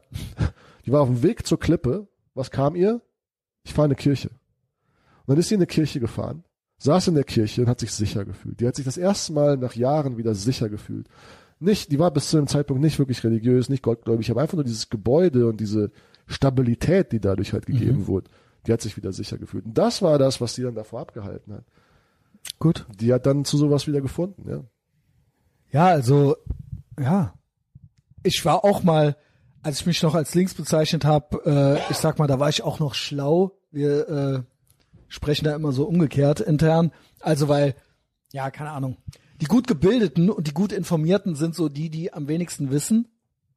Also, wenn man so sagt, ähm, also Nachrichten oder Schule ist für mich gar keine Information mehr, das ist nur noch Indoktrination. Das heißt, alle, die, die davon möglichst viel gekriegt haben, die gelten ja so als gebildet und gut informiert, aber eigentlich wissen sie gar nichts. Sie sind komplette hohle Gefäße, die mit irgendwas gefilmt, äh, gefüllt wurden. Und ähm, deswegen sage ich immer, äh, die Dummen, also oder Bell Curve Normies sind die sind die Schlauen, aber das sind eigentlich die Dummen. Und die Dummen sind intuitiv und die sind eigentlich die, die mehr wissen. Und vielleicht noch welche am anderen Ende des Spektrums, die jetzt irgendwelche äh, genialen Überflieger sind. Ich weiß gar nicht, wie wir da drauf jetzt kamen. Äh, Kirchen und so weiter. Ach ja, genau. Ich war auch mal schlau und links und ähm, ungläubig. Und ich habe dann auch gedacht, ungläubig oder ja, un ich war mal, ungläubig. ja, es galt ja mal so als schlau also Gott ist ja ein überholtes Konzept mal so, gewesen. ja, es galt als schlau, rational erklärt. Genau, Atheist ja. und ich falle doch Beweis, auf sowas nicht rein gibt, und so weiter. Aber irgendwann stellt man sich vielleicht doch die Frage, wenn man innerlich komplett leer ist und schlau äh, und komplett lost ist und kein Ziel mehr hat, was gibt's denn noch? Was gibt es denn noch? Ob ich mich jetzt fürs Christentum entscheide, ich habe das getan, aber ähm, jemand anderes kann da meinetwegen auch was anderes finden. Gibt ja noch andere abrahamitische Religionen oder was auch immer. Ähm, aber die Frage ist doch, vielleicht gibt's, es muss, vielleicht gibt's noch was. Es ist so banal und dann ist diese Frau in die Kirche gegangen und hat einfach gedacht so, nee, das kann's noch nicht gewesen sein. Ja. So. so quasi so, wenn du so clever bist, warum bist du dann traurig? Ja, ja. genau. Und das finde ich äh, ist doch ein ganz banaler Gedanke. Hätte ich das genauso meinem 20-jährigen Ich gesagt, ja, dann hätte ich das so weggelächelt als 20-Jähriger. Ähm, ja, es muss doch noch was geben oder so. Das klingt erstmal so, als ob man sonst verzweifelt wäre, weil man irgendwie keinen Sinn im Leben hätte, den man sich ja eigentlich auch selber machen muss. Ne? Also ähm, ich glaube, die meisten Menschen sind deprimiert. Sagen wir es mal so, ich würde mich nicht wundern, wenn überdurchschnittlich viele Atheisten deprimiert sind. Weil sie auch kein, trotzdem keinen anderen Sinn im Leben haben. Also, es kann dann jetzt nicht nur Gott sein, aber ihnen fehlt trotzdem ein Ziel. Es fehlt irgendwo ein Ziel. Das sind auch oft Menschen, die keine Familie haben oder sowas. Weil sie denken, das sind alles, einerseits, das sind alles überholte Konzepte. Wir sind zu schlau dafür. Man kann doch äh, ein Leben anders führen äh, das ist doch alles irgendwie archaisch. Familie gründen, Kinder kriegen, an Gott glauben, das ist doch alles überholt. Man ist doch der neue Mensch, den Stalin auch erschaffen wollte. Also, ne, es gibt ganz viele geschlechtliche Identitäten. Es gibt gar nicht mehr den Mann und die Frau und die sind gar nicht mehr für diese weltlichen Dinge da, äh, für die man früher da war, für diese Biologie, bei der stehen wir drüber und auch das Leben nach dem Tod, da stehen wir auch drüber. Da haben wir Erklärungen für. Stattdessen flüchtet man sich aber in so eine Klimapsychose dann rein, die auch so einen Endzeitgedanken hat und die auch was Religiöses hat. Weißt du, wie ich meine? Und kommt sich dabei aber schlau vor. So. Also mit anderen Worten, irgendwo ist dann doch die Sehnsucht da. Nach irgendeinem Sinn, nach einem Ziel, nach einer Apokalypse, nach einer Askese oder sonst irgendwas, ja? Oder nach einem Gottesdienst, nenn's dann Fridays for Future oder die kleben sich dann auf die Straße. Ein Get-Together oder was auch immer. Ne? Irgend so ein äh, ja, pseudospiritueller Austausch. Aber da diese Menschen da keine richtige Struktur drin haben und da ist irgendwie so alles so, alles irgendwie auf so einem sozialistischen Kollektiv beruht und nicht auf was Konservativen und darauf etwas zu erschaffen, sondern immer irgendwo auf Umverteilung und ähm, Zivilisationsfeindlichkeit. Ähm, deswegen ist das irgendwie auch dann doch degeneriert und deswegen sind diese Menschen auch unglücklich, weil sie doch kein Ziel haben. Ja, irgendwann muss man halt feststellen, dass es leider keinen goldenen Hahn im Himmel gibt, äh, von dem wir einfach alles umverteilen müssen. Ne? Irgendwann Ja. trifft man trifft man mit dieser Realität und diese Realität zeigt sich dann auch ja, im Anführungszeichen kleineren, wenn man mit Lebenskrisen konfrontiert ist und dann ich würde ich würde nicht unbedingt sagen, dass vielleicht einfach nur aus meiner Erfahrung gesprochen, äh, aus ärztlicher Erfahrung gesprochen, so dass Atheisten tendenziell immer unglücklicher sind, aber ich glaube, dass sie halt sehr, sehr viel mehr Schwierigkeiten auf jeden Fall haben, mit Lebenskrisen zu navigieren. Mhm. Und da, da finden ja dann auch die meisten dann zu Gott oder einer Variante von Gott. Das ne? war ja das, was du beschrieben hast. Ja. Will sagen, es gibt eigentlich wahrscheinlich keine Atheisten. Nee, weil auch Atheist zu sein ist ja ein Glaube. Genau, oder du hast dann deine neuen modernen Ersatzreligionen, Ja. deine goldenen Kälber, halt eben. Ja. Mit irgendwas hast du es ersetzt. Ja, total. Ich meine, das ist total absurd zu, zu glauben, dass man nichts glauben würde. Das geht, das Genau, geht, das geht genau. gar nicht. Jede, jede, jede, jedes Konstrukt braucht ein sogenanntes A priori. Die Mathematik braucht ein A priori, damit die ganze Mathematik funktionieren kann. Mhm. Und selbst der Atheist muss irgendwo seine Füße draufstellen. Jedes Ja. Wort, was er sagt, muss irgendwo draufstehen. Und das wenn es Corona ist oder wenn es das Klima Genau, ist. das ist, ja. das ist dann sein Gott. Also jeder Genau. darf, jeder darf Seine einen Religion, Gott haben, ja. aber du kannst nicht ohne Gott auskommen. Das ist, das ist, das ist nicht optional sozusagen. Mhm. Ähm, lass uns mal so, ich will, ich will mal die Frage stellen, weil die Stelle, Frage stelle ich halt auch jemandem, der mir so, egal aus welcher politischen Richtung, irgendwie, ja, seine Analysen dann macht. Die, die Frage, die mich dann immer interessiert, ist halt, okay, wie stellst du dir eine Zukunft vor, auf die wir uns alle freuen können? Also wirklich alle. So, wir sind jetzt gerade acht Milliarden Menschen auf diesem Planeten. das, Ne, wie stellst du dir eine Zukunft vor, auf die wir uns wirklich alle freuen können, sodass wir alle uns darauf ausrichten können mit Hoffnung, weißt du, so, es hat Ja. irgendwann, Leute haben Pyramiden gebaut, Leute haben die katholische, haben die, haben die Kirchen gebaut, haben den Kölner Dom gebaut, weil sie etwas hatten, worauf sie sich freuen, worauf sie sich ausrichten können. Wie stellst du dir eine Zukunft vor, auf die wir uns alle freuen können und wie kommen wir dorthin? also, das ist meiner Meinung nach schon, da liegt schon der Fehler. Das ist für mich schon der Trugschluss. Das ist das, was ich auch eingangs versucht habe zu erklären. Das wäre ja dann Hopium. Das wäre ja dann quasi irgend so eine Hoffnung für alle zusammen. Ne? Ich sage, das Individuum muss mehr im Vordergrund stehen. Das heißt nicht, dass ich jetzt wie so ein Arschloch durch die Gegend rennen kann, komplett egozentrisch bin. Nein, aber ich muss für meine Zukunft sorgen. Und mein Umfeld, vielleicht noch für mein Umfeld, aber da muss es auch jeder für sich selbst machen. Äh, wie geht nochmal dieser Spruch? Wenn jeder sich um sich selbst kümmert, dann ist um jeden gekümmert.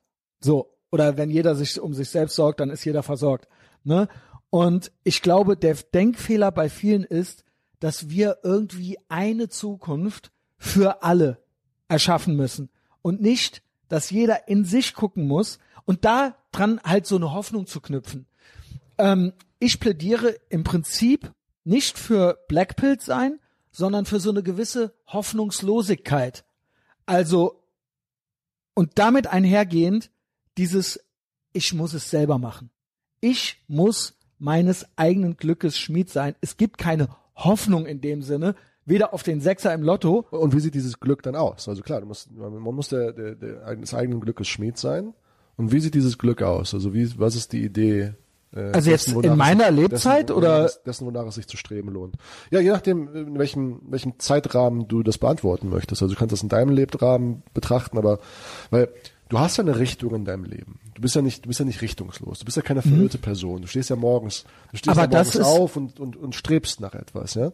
Und ähm, was ist das, wonach es sich zu streben lohnt? Also was ist Also das ich sage immer, wenn mich äh, Leute das fragen, ich habe da auch lange für gebraucht, du brauchst ein Ziel im Leben. Und ähm, ganz banal, wie ich es eben schon gesagt habe, ähm, wir haben uns nicht so krass verändert die letzten paar hundert Jahre. Freunde und Familie sind es und du brauchst selber eine Mission, ein Ziel. Das kann auch deine Familie sein, aber du musst was finden, was nicht nur so ein Hamsterrad ist, sondern etwas, das klingt so fucking banal, sondern etwas, was dir Spaß macht, was ein Ziel ist und nicht nur ein Wunsch. Ein Wunsch würde bedeuten, du wünschst dir was und wartest drauf, dass es passiert. Ein Ziel musst du formulieren und das, dann gibt es einen Weg dorthin und den musst du gehen. Ist das zu abstrakt? Nö, ich finde das eigentlich, also nö, es ist ziemlich Und das, klar. aber was das Ziel ist, dass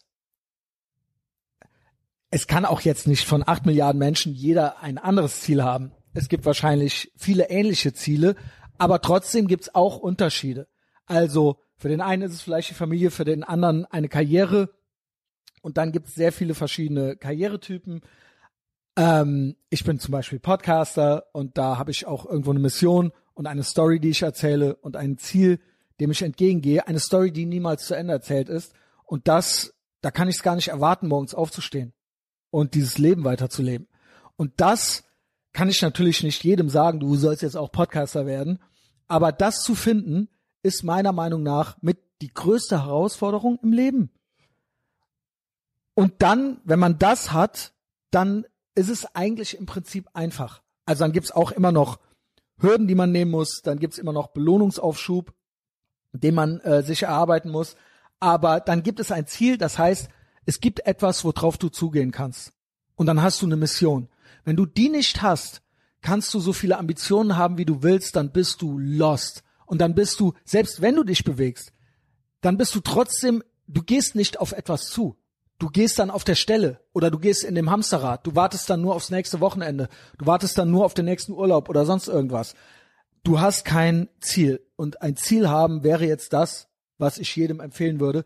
Was das aber ist, das ist die Hauptschwierigkeit. Das kann ich keinem sagen. Ich kann das nicht einem anderen sagen. Ich kann dir nicht sagen, was dein Ziel ist. Das ist leider bitter, weil es gibt Menschen, die finden das nie. Ja, und, und eine weitere Schwierigkeit, die dabei halt entsteht, und die möchte ich gerne mal absichtlich aufmachen, ist, wie, wie formulieren wir dieses Ziel oder wie können wir diesem Ziel nachstreben, so dass wir dieses individuelle Glück halt finden, ähm, so dass wir aber gleichzeitig nicht ausbeuterisch umgehen oder ähm, parasitär damit umgehen, mit vielleicht auch Ressourcen, die wir uns alle teilen. Ob es jetzt nur erstmal Land ist und Raum oder ob es Nahrung ist oder ob es ähm, limitierte Ressourcen sind wie vielleicht Tiere und Natur und Wasser. Weil das ist ja ein großer Kritikpunkt und ich finde die Analyse des Problems, den Kritikpunkt erstmal total vernünftig, dass wir auch in einer Zeit leben, wo der westliche Individualismus auch in einem gewissen Maß an seine Grenzen gestoßen ist, weil wir halt. Aber ist er? Ich glaube, ich, ich glaube, das ist ein Teil der PsyOp, dass uns das erzählt ich glaube, wurde. Ich glaube, in, in, vielen Aspekten ist es nicht so, wie es uns, wie es uns so erzählt wird. Genau. Also ich glaube, einige der Ressourcen, über die wir als limitierte Ressourcen sprechen, die sind nicht unbedingt limitiert. Mhm. Aber nehmen wir mal einfach so ganz kleine Sachen. Ne? Jemand kann sein individuelles Glück darin finden, äh, Fleischfarmer zu werden. Und ich kann jetzt Fleischfarmer auf zwei verschiedene Arten und Weisen machen. Ich kann das halt so machen, dass ich eine Massentierhaltung halt mhm. halt habe und diese Tiere halt mäste und auf engem Raum halte und dann dieses Fleisch für einen teuren Preis im Supermarkt verkaufe. Und die, die Kosten, die habe ich eigentlich nicht, sondern die Kosten verstecke ich, indem ich sie auf die Umwelt und auf die Tierwelt und alles sozusagen umverteile. Ich profitiere also von den versteckten Kosten. Ne? Mhm. Und ich, ich, das Problem sehe ich da auf jeden Fall schon. Ich glaube, wie dann damit umgegangen Okay, das wird. ist für dich ja eine moralische Bewertung, ja, ja. die auch okay ist. Ja. Aber ist der Individualismus der westliche wirklich an seine Grenzen gestoßen oder ist nicht durch immer mehr staatliche Eingriffe oder ja, nenn's EU, nenn's UN, nenn's diese großen Entitäten, die uns immer weicher machen und uns immer abhängiger machen, ist uns von denen nicht gesagt worden, nein, nein, es ist jetzt vorbei mit Individualismus. Du musst ein Kollektivist werden für das große Ganze. Ja, ich glaube, das ist beides gleichzeitig wahr. Ne? Also lass mich noch mal ein anderes Beispiel für die Ressourcen nehmen. Also ähm, zum Beispiel Entwicklungshilfe ist ein ganz krasses, ganz krasses Ding. Ist ja auch also, Kommunismus. Ja, total. Umverteilung. Also, wissen ja. Maße schon, weil wir halt diese, und enabling. diese Menschen halt überhaupt gar nicht selbstständig. Genau, genau. Äh, es ist enabling. wirksam ja. sich, sich, sich entwickeln lassen, sondern äh, so krasses Beispiel einfach die Verhältnisse von Frankreich als Kolonialmacht mit den alten afrikanischen Staaten, mhm. wo sie immer noch die Währungshoheit haben darüber und dadurch halt ziemlich und viel Die Ressourcen da hernehmen. Ich glaube, Frankreich so als halbsozialistisches Land oder sozialistisches Land funktioniert nur darüber. Ja. Ja, über diese Kolonien und dass sie da alles rausnehmen und Kernkraft. Was klug ist. Genau. Und wie, wie entwickelt man so für sich so eine Lebensphilosophie-Schablone, ähm, die halt, ja, die ist gut für dich, die ist gut für dich als Individuum, aber auch auf eine Art und Weise halt auch gut für andere. Mhm. Weil ich glaube, da, da kommen dann viele ins Stolpern. Ne? So, da gibt es dann viele, die vielleicht sich von dem komplett individualistischen Gedanken total angezogen fühlen, sagen, hey, äh, verfolg einfach deine Ziele und du, ich bin der Erste, der das unterschreibt, der sagt, der, der Erste, der das unterschreibt, der sagt, das ist eine richtig gute Sache. Das bringt mhm. dich auf jeden Fall in ein sehr, sehr guten integrierten Status schon mal. Äh, aber für viele, vielleicht auch für diese gleichen Menschen an einem späteren Punkt, kommt dann halt die Frage, wie mache ich das denn auf eine Art und Weise, dass es halt symbiotisch ist auf eine gewisse Art und Weise. Wir sind ja biologische Lebewesen und wir streben schon so in gewissem Maßen nach einer Symbiose. Natürlich, ne? klar. Individualismus heißt ja auch nicht, auf jede Person in seinem Umfeld zu scheißen. Also man kann ja ein Individualist sein und trotzdem gute Beziehungen führen. Also das widerspricht sich ja nicht. Also das missverstehen, glaube ich, auch viele. Ja, genau, da, da kommt es zu vielen Man Missverständnissen. soll ja kein Einzelgänger sein. Genau, und Individualismus wird dann vielleicht auch immer so gesehen, als wenn es aus etwas aus einer bösen, aus einer bösen Quelle kommen könnte, weil weil wir so eine gewisse Idee darüber Mhm. Man haben. will dass- sich selbst nur bereichern oder irgendwie so. Genau, nehmen wir mal das Beispiel Herr der Fliegen. Das ist so ein Buch, was wir vielleicht in Mhm. der Schule alle gelesen haben. Das ist ein fiktives Buch. Ist ja niemals, zumindest wie es im Buch beschrieben ist, ist ja niemals wirklich passiert. Mhm. Das handelt ja von einer Gruppe von Kindern, die bei einem Flugzeugabsturz Jungs, sind alles Jungs. alles Jungs? Ja. Okay. Die sind alle abgestürzt und dann haben die sich quasi in kurzer Zeit, haben sich so Könige daraus entwickelt, Hierarchien, Sklaven ja. gehalten und das sollte so ein Buch sein, was uns als Kindern in der Schule, da kommen wir wieder zum Schulsystem, vermitteln sollte, hier ist die Urnatur des Menschen. Und aber auch passt auf. Genau, passt auf, gl- glaubt nicht dem, was aus eurem Inneren entspringt, weil dann seid ihr solche tyrannischen Herrscher so ungefähr. Diese Story ist aber dann wirklich passiert. Es sind Kinder wirklich abgestürzt mit einem wirklichen Flugzeug, sind auf einer wirklichen Insel gestrandet und die haben da wirklich über 300 oder 400 Tage haben die da überlebt. 13-Jährige, 14-Jährige. Und die haben total symbiotisch miteinander gelebt. Die haben friedvoll miteinander gelebt. Die haben sogar es geschafft, so eine primitive Kanalisation aufzubauen. Und die haben ein Feuer für 250 Tage am Stück angelassen. 13 oder 14-Jährige. Ja, Hammer. Und das ist die Wahrheit. Und ich glaube, wir leben halt so mit dieser Idee, dass halt der Mensch in seinem Fundament irgendwie was Böses wäre. Und so, dass, wenn ich nur das mache, was ich für richtig halte, das darf ich ja nicht oder das kann ich ja nicht machen, weil dann schade ich ja anderen. Aber wer will denn wirklich tief im Herzen anderen schaden? Deswegen, ich, ich, ich trage das voll, was du sagst. Ich spiele ein bisschen Teufelsanwalt hier. Ne? Also, weil der Individualismus, und das verstehe ich dann auch, wird manchmal so kantig weggesperrt als ego, so egozentrische Scheiß auf Genau, alles Philosophie. genau. Ne? Und dass man sich irgendwie bereichert an anderen oder so. Oder äh, genau, auf Kosten von denen. Und deswegen können die anderen auch nichts erreichen, weil man selber sich irgendwelche Vorteile verschafft oder so. Ja, und das ist, glaube ich, eine sehr, sehr negative Message, die so nicht stimmt. Ja, und ich glaube, wir können halt vor allen Dingen die Leute, die halt gerade so verirrt sind und sich auf Straßen kleben, die können wir halt richtig geil abholen, indem wir halt Wege finden, das zu erzählen, wie, wie genau das, nämlich dieses von innen nach außen kultivieren, wie das halt das Beste ist, was wir tun können, um die Wale im Südpazifik zu retten, so ungefähr. Weißt du, was ich meine?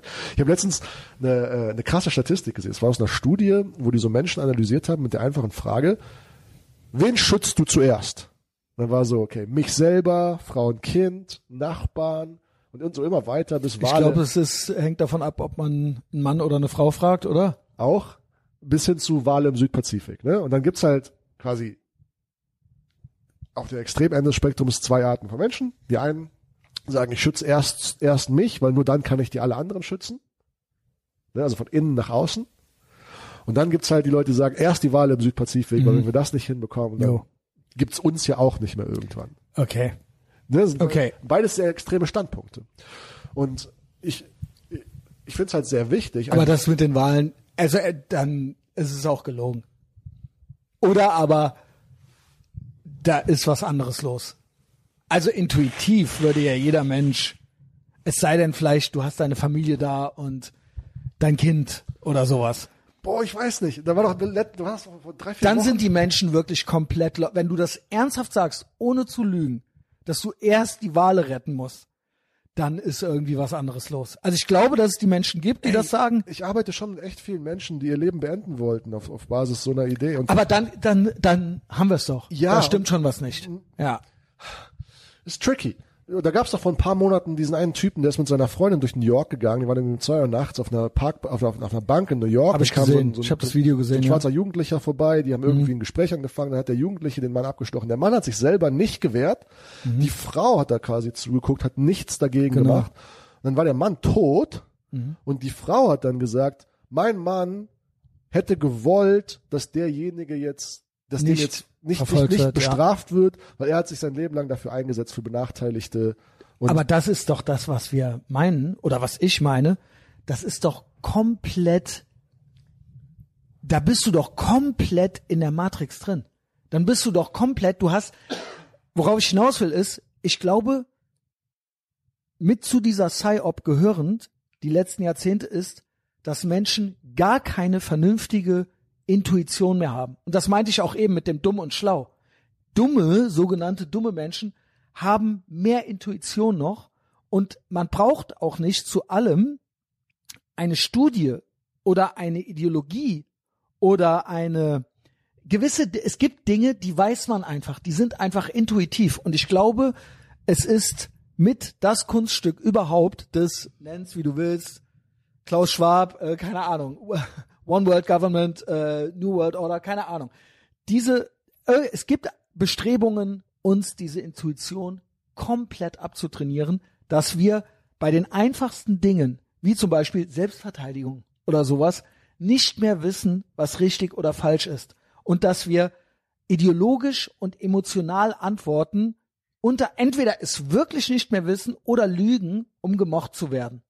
Und das ist mit das, keine Ahnung, marxistisch, äh, marxistischste, neomarxistischste Kunststück. Jordan Peterson wird es wahrscheinlich auch ähnlich schon mal erklärt haben, was die letzten Jahrzehnte so vollbracht wurde. Das wirklich, das ist ja ein Lehrstück, was diese Frau da sagt. Das ist eine absolute Entkernung. Und das ist ja anti-intuitiv. Absolute das ist, Entkernung, ist, ist ja. Eine ziemliche, ja, das ist eine ziemliche Entkernung von irgendwie allen biologischen Ja. Prinzipien. Intuition. Ja, ich sehe da halt voll so, wir haben dieses besondere. Und das ist, äh, das ist ja meinetwegen, äh, das ist ja gottlos. Das ist ja komplett, das ist ja der Antichrist. ja, in einem gewissen Maße schon. Ne? Ja. In einem gewissen Maße schon, auch äh, wenn man sich nur so ansatzweise ein bisschen ranwagt, sich mit dem Thema Pädophilie auseinanderzusetzen und dann halt natürlich immer wieder mal Leute trifft und reden hört, die darüber ansatzweise diskutieren, als wenn das was wäre, was okay wäre. Und das ist ja geht Das gegen jede Intuition. Das also ist das ist, jeden ja Fall wirklich, das- könnte man ja jeden mit einem IQ von 80 fragen und der hätte dazu eine ganz klare Antwort und Vorstellung, intuitiv, ohne jetzt eine große philosophische Debatte vorher Total. führen zu Ich sehe müssen. da auch total eine, eine Verselbstständigung des denkenden Hirns. Ne? Ja. Also das, das ist dann total entwurzelt. Ne? Du hast keine Ja. Verbindung mehr zu dem, wo du, wo du herkommst und diesen, diesen Genau. Urgefühl. Ganz genau. Das ist sehr, sehr, ja, nicht ohne Grund, wo du das immer als satanisch bezeichnest, halt gottlos. Ja, ne? Genau. Nicht, dass Ganz genau. Satan als besondere Ganz genau. Entität entstehen würde, sondern Satan ist einfach der, ist einfach das, was passiert, wenn Gott nicht da ist. Ne? Richtig. Und das ist eine ziemliche krasse, Keine Werte mehr. das ist eine sehr, sehr krasse Entkopplung. Ja. Gleichzeitig, und das finde ich halt so das Krasse, auch immer zu navigieren, sehe ich halt die Antwort auch nicht in der absoluten ähm, Radikalität, weil wir haben, also Radikalität im, im, positiven Sinne, schönen Sinne formuliert, als Verwurzelung, ne? so als wo kommen wir her? So, wir sind ja unsere Natur. Ähm, weil wir haben ja dieses gottgegebene Geschenk oder evolutionsgegebene Geschenk, je nachdem wer dein Gott ist, von dem der jetzt zuhört, des denkenden Geistes, so dieses Bewusstseins, was uns die Möglichkeit gibt, unterschiedliche Pfade zu gehen. So das Geschenk des freien Willens. Nehmen wir das Beispiel des Storches. Der Storch, der irgendwann im Oktober fliegt der einfach Richtung Süden. Der macht das einfach so. Genauso wie ich jetzt gerade einfach meine Hand gehoben habe. Ich habe das nicht eine Millisekunde reflektiert. Der macht das einfach. Stell dir vor, irgendwann schenken wir dem Storch die Reflexionsfähigkeit, die wir haben. Und dann ist er auf einmal so, hm, sollte ich jetzt wirklich losfliegen? Ich könnte doch später. Und, weißt du, und wir haben halt dieses Geschenk bekommen. Und ich glaube, das ist die menschliche Urpsychose, so dass wir halt nicht die Verbindung halt herbekommen, so mit der Intuition und dem denkenden Geist. Weil es gibt irgendwo auch eine Intuition. Ja. Und es gibt auch, am Ende sind wir vielleicht, wir sind zwar Menschen, wir sind zwar irgendwie göttlich und wir haben die Sprache zum Beispiel, wir haben, manche haben freien Willen, manche glaube ich nicht. Ähm, es gibt ja auch äh, Leute, die sagen, es gibt doch keinen freien Willen, es ist doch irgendwie alles programmiert oder es ist doch irgendwie alles, äh, am Ende sind wir auch, es ist auch Darwin oder jetzt, wie auch jetzt, wenn du immer. Jetzt, wenn du jetzt all dein Geld setzen müsstest, sind wir in der Simulation oder nicht? Ich äh, bin mittlerweile so, ich bin großer Freund der Simulation. Ja? Was sagst du? Also gibt ganz einfache Indizien dafür. Also ja, keine äh, Ahnung, äh, mein schieß, Leben schieß, auch. Schieß, schieß, schieß los, schieß los. Äh, ja, so ganz, ganz äh, einfach und intuitiv. Also alleine, wie krass das die letzten Jahre eskaliert ist. Und auch, wenn man sich so die letzten paar hundert Jahre anguckt, die Geschichte der Menschheit, die Innovationen, das ist alles vor dem Hintergrund, dass es angeblich die Erde seit Millionen oder Milliarden von Jahren gibt, das ist alles unreal. Das, und da denkt, das ist auch so etwas, wie ich eingangs gesagt habe, man denkt da gar nicht mehr drüber nach. Das ist alles so a given. Aber die letzten fünf Jahre, sagt dir CERN was? Also du meinst das äh, der Teilchenbeschleuniger und so weiter, ja, ne, da gibt's ja. diverse Theorien zu, dass der immer wieder neu gestartet wird, Timelines und so weiter. Und ähm, dass immer mehr Menschen, viele sind halt NPCs, aber immer, es wird immer komischer durch jeden Neustart. Und die Welt ist ja wirklich die letzten fünf Jahre, ich sag, Greta Thunberg war Clownjahr eins und dann kam die Clown-Grippe, ne, äh, 2020 und jetzt sind wir hier. Es, die Welt ist verrückter als Scheiße geworden. Und damit meine ich jetzt nicht nur einen Donald Trump als Präsident oder sowas. Also es ist komplett krass. Wir wissen bald nicht mehr, was ein Mann und was eine Frau ist. Also ich weiß das noch, aber weißt du, was ich meine? Ähm, es ist eine komplette Eskalation. Also auf jeder Ebene. Und die Memes schreiben sich mittlerweile selber. Und ich denke, das ist ein Zeichen dafür. Und das ist auch diese CERN-Theorie. Man merkt, immer mehr Menschen merken, es ist irgendwas anders. Irgendwas stimmt nicht. Die Menschen, auch die NPCs werden immer auffälliger. Man sieht ja auch öfter denselben vorbeilaufen und so weiter, wirklich wie in GTA oder so. Und ähm, ganz persönlich muss ich sagen, dass mein Leben sich so, das ist so eine krasse Story und deswegen glaube ich auch, du bist auch kein NPC, weil du das hier erschaffen hast. Das ist doch unreal. Als ob ich Natürlich Podcaster bin. Es gibt Bitcoin. Das ist voll, also was ist, ist das? Das ist doch komplett das ist, das ist irre. Vollkommen, das ist vollkommen irre. Das ist vollkommen das ist absurd. nicht normal. Es, Es ist, ist völlig nicht absurd. normal. Das ist völlig crazy. Es ist Und komplett ich crazy. bin das jetzt so und ich rede in so ein Mikrofon rein und das ist so mein Leben und ich bin aber auch, keine Ahnung, es gibt so Leute, die hören da drauf und ich beeinflusse die und so weiter und wir sind hier in so einem Endkampf irgendwie, gut gegen böse, Infowar, ähm, das Kollektiv gegen das Individuum und alles ist im Umbruch gerade und alles ist komplett am eskalieren. Es ist einfach nicht normal. ist ein Es ist nicht normal. Absolut wilder Ritt. Es ist absolut nicht zu begreifen. Wie Und mein Leben ist das, nicht das, normal. Das Leben die ist. meisten haben nicht so ein Leben, Leben weil ist sie. NPCs Das sind. Leben ist crazy. Ja. Und ist das crazy. ist, also ich spiele hier ein Spiel. Ja. Mein Leben ist ein Spiel. Natürlich. Ich stehe morgens auf und dann geht das weiter. Ja. Und deswegen kann ich es nicht erwarten, aufzustehen. Ja. Weil das halt, weil, und seit ich weiß, also diese Clown-Grippe, die hat mir den Rest gegeben. Also das war unreal. Und da kommt auch noch mehr demnächst. Das wissen wir ja. Weil, äh, ja, weil wir, weil wir diese Simulation jetzt einfach komplett ownen und zu schätzen wissen. Und die gibt mir auch irgendwo ein bisschen Sicherheit. Also ich weiß halt, es ist ein Spiel und ich muss es nur gut spielen. Und ich kann nicht rumpimmeln. Also ich muss mir Mühe geben. Ich muss das Spiel so gut wie möglich spielen. Und deswegen, also ich werde es auch gewinnen. Was, was unterscheidet deine, deine Strategie, wenn wir jetzt sagen, okay, das das ist deine Metaphysik, ne? So, so ist das Leben, ne? Das ist eine Simulation, das ist ein Spiel. Wie unterscheidet sich das, wie du dich verhältst, im Verhältnis zu, wenn es das nicht wäre? Sagen wir mal, weil du willst ja auch das Spiel auf eine Art und Weise spielen, dass du dich auch irren könntest. Also Ja, man- würde wäre wär dann irgendwas anders, wenn wir jetzt keine Simulation hätten, würdest du irgendwas anders machen, wenn es jetzt also du hast ja das ist unreal. Ich bin voll bei dir. Es, fühlt sich alles Es ist nicht an- normal. Es ist völlig absurd. Wer hat denn dieses Leben? Deswegen das- das ist bin völlig ich ein Hauptprotagonist in dieser Simulation. Ja, ja, ja klar. Ja. Und äh, würdest du es anders spielen, wenn es real wäre? Oder wenn es halt wirklich, sag mal, sag mal gute du bist zu Frage. 99,9 Prozent sicher, aber du bist ja ein cleverer Kerl, du weißt zu 100 Prozent, dann, We- bin, weiß ich, dann, ich's dann bin ich im aber- Dogma, ne? ja. Also, genau. Würdest du dich anders verhalten, wenn es keine Simulation wäre? Boah, nee, äh, würde ich nicht so raten. Der Punkt ist, es gab mal Zeiten, da dachte ich nicht, dass es eine Simulation ist. Und komischerweise habe ich mich da anders verhalten. Also ich habe mir weniger Mühe gegeben. Tatsächlich Also als noch keine Simulation für dich war, hast du dir weniger Mühe gegeben. habe ich mir weniger Mühe gegeben. Ah, okay, interessant. Ich weiß nicht, ob das miteinander zusammenhängt oder ob das, ob ich mir, ich hätte mir wahrscheinlich da auch mehr Mühe geben sollen, aber ich, eigentlich war ich das, was ich eingangs beschrieben habe. Auch als ich gesagt habe, ich war mal links. Ich war hoffnungslos, aber nicht, hatte kein Selbstvertrauen.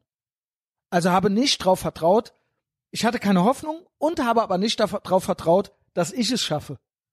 sondern es war einfach nur so ein, ja, so eine Grundmisanthropie ist vielleicht auch, man nennt es Jungsein, also keine Ahnung, mit 20, da liest man halt Charles Bukowski und äh, findet es auch so ein bisschen cool, so ein romantisches Losen irgendwie so. Aber ich hatte kein Ziel auch und ich hatte kein Konzept davon. Ich hatte keine Idee und ich dachte, es ist real. Es ist real und ich hab, ich bin hier einfach so drin in diesem Leben und ich weiß nicht wohin und ähm, ich habe auch keinen Bock mir Mühe zu geben. Das war auch schon ein Fehler. Man hat es mir auch nie beigebracht und deswegen habe ich auch nie sowas wie Belohnungsaufschub gelernt. Und ich habe halt selber aber gedacht, ja, manche haben halt Glück, manche haben halt Pech, ich habe halt Pech. Und deswegen muss mir, deswegen auch dieser Gedanke, dieser marxistische Gedanke, Glück muss einem gegeben werden von irgendeinem, der es umverteilt. Weil die einen haben Glück, die anderen haben Pech und dann die, die mehr Glück haben, denen muss ein bisschen was genommen werden und denen, die eben einfach Pech hatten, muss davon was gegeben werden. Und ich habe dann auch gedacht, naja, da müsste jemand kommen. Und in diesem, in dieser Zeit habe ich nicht an eine Simulation gedacht. Aber ich weiß nicht, ob das related ist. Oder ob es da eine Verbindung gibt. Was war der, was war der Punkt, wo du dann für dich angefangen hast, dir Mühe zu geben? Oh, das war so, ich habe irgendwann, oh, das ist so multifaktoriell. Ich habe irgendwann natürlich ein liberaleres Mindset entwickelt und das geht damit halt einher. Also ich hatte immer einen großen Freiheitsdrang, aber ich habe begriffen, dass man Freiheit eben nicht gegeben kriegt. Und das war dann so ein Umdenken. Und ich habe mich vor allen Dingen über andere Leute aufgeregt, die sich keine Mühe gegeben haben. Und dann musst du natürlich irgendwann vor der eigenen Türe auch kehren. Und ähm, ich habe gemerkt, was mir wirklich wichtig ist im Leben, nämlich Freiheit. Egal ob es ja, banale Dinge wie, die wir auch so für gegeben nehmen, wie Redefreiheit oder sowas, die es ja gar nicht so richtig gibt, die musst du dir ja auch nehmen. Ne? Also sprich Hate Speech und so weiter und so fort. Ähm, und da habe ich gemerkt, dafür muss man Ambitionen entwickeln, weil das kann unter Umständen wehtun und niemand beschützt einen, wenn du frei sein willst, weil das steht sich äh, gegenüber. Und das heißt auch, dass ich meines, wenn ich meines eigenen Glückes Schmied sein will, meine eigene Freiheit bestimmen will, dann muss ich dafür auch arbeiten. Und wenn ich nicht eine Umverteilung, weder eine emotionale noch eine monetäre möchte, dann wo soll das sonst herkommen? So. Und äh, anfangs hatte ich noch keine Ziele. Ich habe auch gearbeitet früher und habe nicht verstanden, wofür. Und habe gedacht, so, ja, für den nächsten Paycheck oder für den nächsten Urlaub dann so. Und deswegen war ich unglücklich. Ähm, weil ich es nicht für mich gemacht habe. Sondern nur so, es war so ein Leben absitzen wie im Knast im Prinzip. Und irgendwie hat man es auch, hat man für andere gearbeitet. Oder weil es von einem erwartet wurde. Ich hatte keine richtige Idee davon, was es bedeutet, wirklich frei sein zu können. Gibt natürlich heutzutage immer noch Sachen, an die ich mich halten muss. Manchmal ja, manchmal nein. Ähm, ich kann nicht komplett jede Sekunde machen, was ich möchte, aber ich lebe trotzdem so frei wie möglich und ich bin mein eigener Herr. Klar, ich bin von Strom abhängig und so weiter, aber trotzdem, ich bin lösungsorientiert und ich habe das Selbstbewusstsein entwickelt, dass ich Lösungen finden werde. Und deswegen kann mir nichts mehr passieren und deswegen bin ich nicht mehr schlecht gelaunt. Habe ich die Frage überhaupt beantwortet?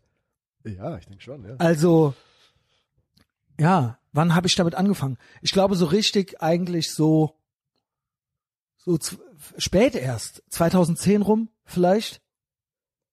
Und dann stückchenweise immer mehr. Also wirklich das, vielleicht auch 2008 so.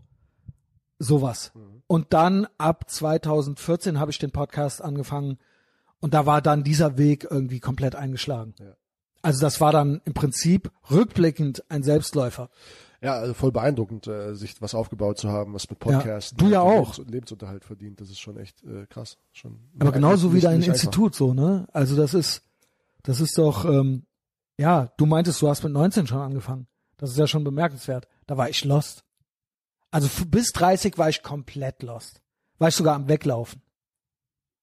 Und ab 30 habe ich mal versucht klarzukommen und habe dann gedacht, Ich würde klarkommen, tat ich aber noch nicht. Und jetzt immer rückblickend. Ich glaube, vielleicht bin ich sogar erst so richtig, richtig erwachsen geworden, erst während dieser Pandemie. Kann sein. Eigentlich, eigentlich ist es ja auch eine geile Sache. Man hat mal vielleicht hat man mal Angst davor, aber eigentlich ist es eine geile Sache, sich irgendwie alle fünf Jahre sagen zu können, dass man totaler Trottel war. nee, ich war Jahren. immer noch nicht. Ja, genau. also ich, Ich war weiter, aber ich, war hoffe, immer noch nicht ich, da. Ich hoffe, dass ich in jedem Fünfjahreszyklus sage, boah, vor fünf Jahren war ich ein Trottel. Also ich, ich, Ist das bei dir denn so? ja, Okay, gut. ja, ja, total. Also äh, all, all die Sachen, die ich jetzt halt gerade mache und praktiziere und weiß, so auf einer emotionalen, mentalen, körperlichen Ebene, die habe ich letztes Jahr oder vorletztes Jahr noch nicht auf dieser Ebene gecheckt wie jetzt. Weil wir sind halt konstant dabei, uns zu kultivieren und ich strebe sehr danach, einfach unsichtbare Wände, ne? irgendwie immer darüber hinaus zu gehen. Und viele Sachen habe ich einfach vor zwei Jahren überhaupt nicht so durchblickt wie jetzt. Was, was zwischenmenschliche Sachen angeht, was körperliche Sachen Mhm. Hammer, oder? angeht. Zwei Jahre. Ja, Wachstum ist so krass, wenn man da so zurückblickt. Ne? Und das war bisher alle, in allen zwei, drei Jahreszyklen bei mir so. Und bei mir war es halt so Mitte 20 oder so, wo ich meinen Crash hatte. Ich hatte, ich war auch, ich hatte das Gefühl, ich, war? Ich hatte das Gefühl, ich bin on top of the world, aber ähm, habe auch quasi keinen höheren Sinn halt darin gesehen. Da warst du Also, Sportler. ich war Sportler, ich hatte, weißt du, ich bin in die Kneipen gegangen, wir haben Spiele, Ja. Spiele gewonnen und dann Dinge laufen halt gut, so Dinge sind mir quasi zugeflogen, aber ich hatte nie richtig hart dafür arbeiten müssen und das hat sich halt dann, also ich habe schon hart dafür gearbeitet, ich habe richtig hart trainiert, richtig, aber es war halt so ähm, an manchen Punkten einfach spirituell fast schon einfach zu einfach und äh, da ist, ist eine Beziehung gescheitert, die mir sehr wichtig war. Und das hat mich dann einfach dazu bewegt, zu crashen. Und dann bin ich in der Depression gelandet, was eines der größten Geschenke ist ever, weil dann weißt du halt, wo der Boden ist. Ne? Ja, und du fühlst dich machtlos, ne? Ja. Und dann ist die Frage, wie kann ich das schaffen, wieder die Macht zu haben oder die Kontrolle? Richtig, es fühlt sich einfach richtig kacke an, an Ja. allen Ebenen und Enden. Dann fragst du dich halt, okay, wie kriege ich diese Fäden wieder in die Hand? Ne? Mhm. Ja. ja, also klar, ähm, Stück für Stück, jedes Jahr lerne ich was dazu. Also ich meine natürlich Also ich in der find's Covid- auch krass. Allein die letzten drei, paar Jahre. Ja, du, das kennst du doch. So, während Covid passiert ist, am Anfang, die ersten zwei der Wochen war so, okay, alles klar, flatten the curve, gehe ich noch mit, alles klar, cool, so, ne?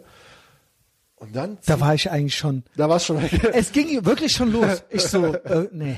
Ja, okay, also das schlechte, das komische Bauchgefühl, das komische Bauchgefühl hatte ich auch. Meine Situation Ja. war halt, ich gerade junger Arzt, macht ein medizinisches Institut auf und dann entsteht auf, jedem- auf einmal so eine richtig medizinische Krise und ich werde quasi gefragt, einfach vor meinem Team und alle so, okay, Gerrit, was machen wir jetzt, so, ne?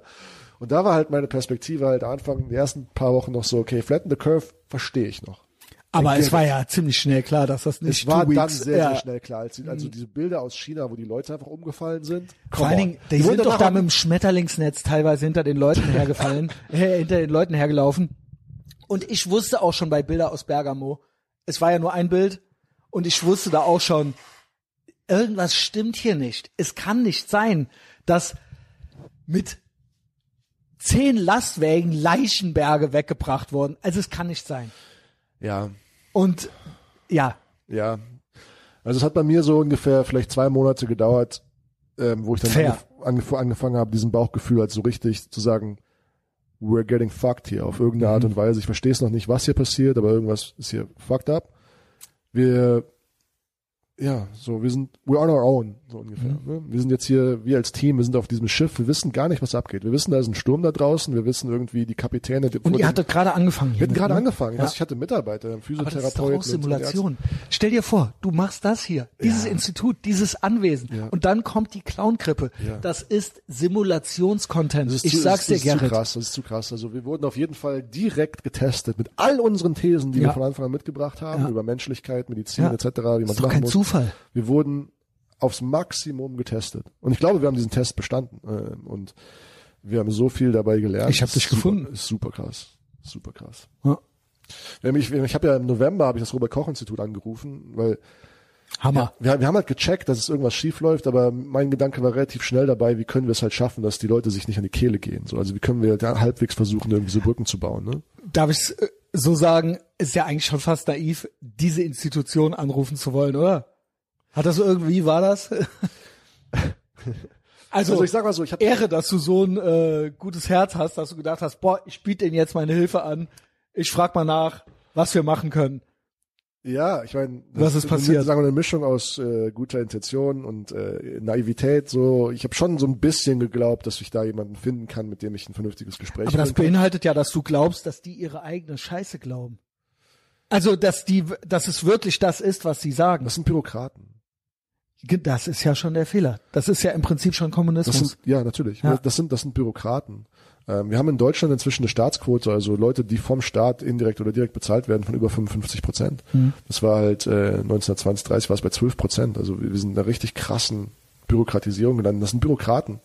Und was machen Bürokraten? Bürokraten bürokratisieren. So die, die, die verwalten und die werden bezahlt von einem Staatsapparat und äh, es macht gar Genau. keinen Sinn für die irgendwie außerhalb des Staatsapparats. Uns zu laufen. Prozesse ab.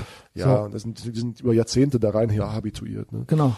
Und das habe ich mit der Zeit halt gecheckt, dass wir es da einfach mit Bürokraten zu tun haben. Die sind, die glauben das wirklich, was sie so von sich geben. Die glauben wirklich an diese Modelle, die sie da haben.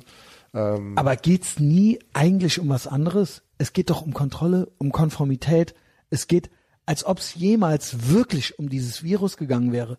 Also, muss ich dir jetzt nicht erklären, aber es ist doch, ich will jetzt nicht mit Social Credit Score noch anfangen und so weiter, aber es ist doch ein, äh, also, der Punkt ist, du hast angerufen, du hast ja geglaubt, dass du denen eine Lösung für die Sache anbieten kannst, um die es angeblich geht. Aber es geht ja um, es, war- es war ja ein Konformitätsexperiment. ja, also puh, ja, ja und ähm, auf einer gewissen Ebene ja.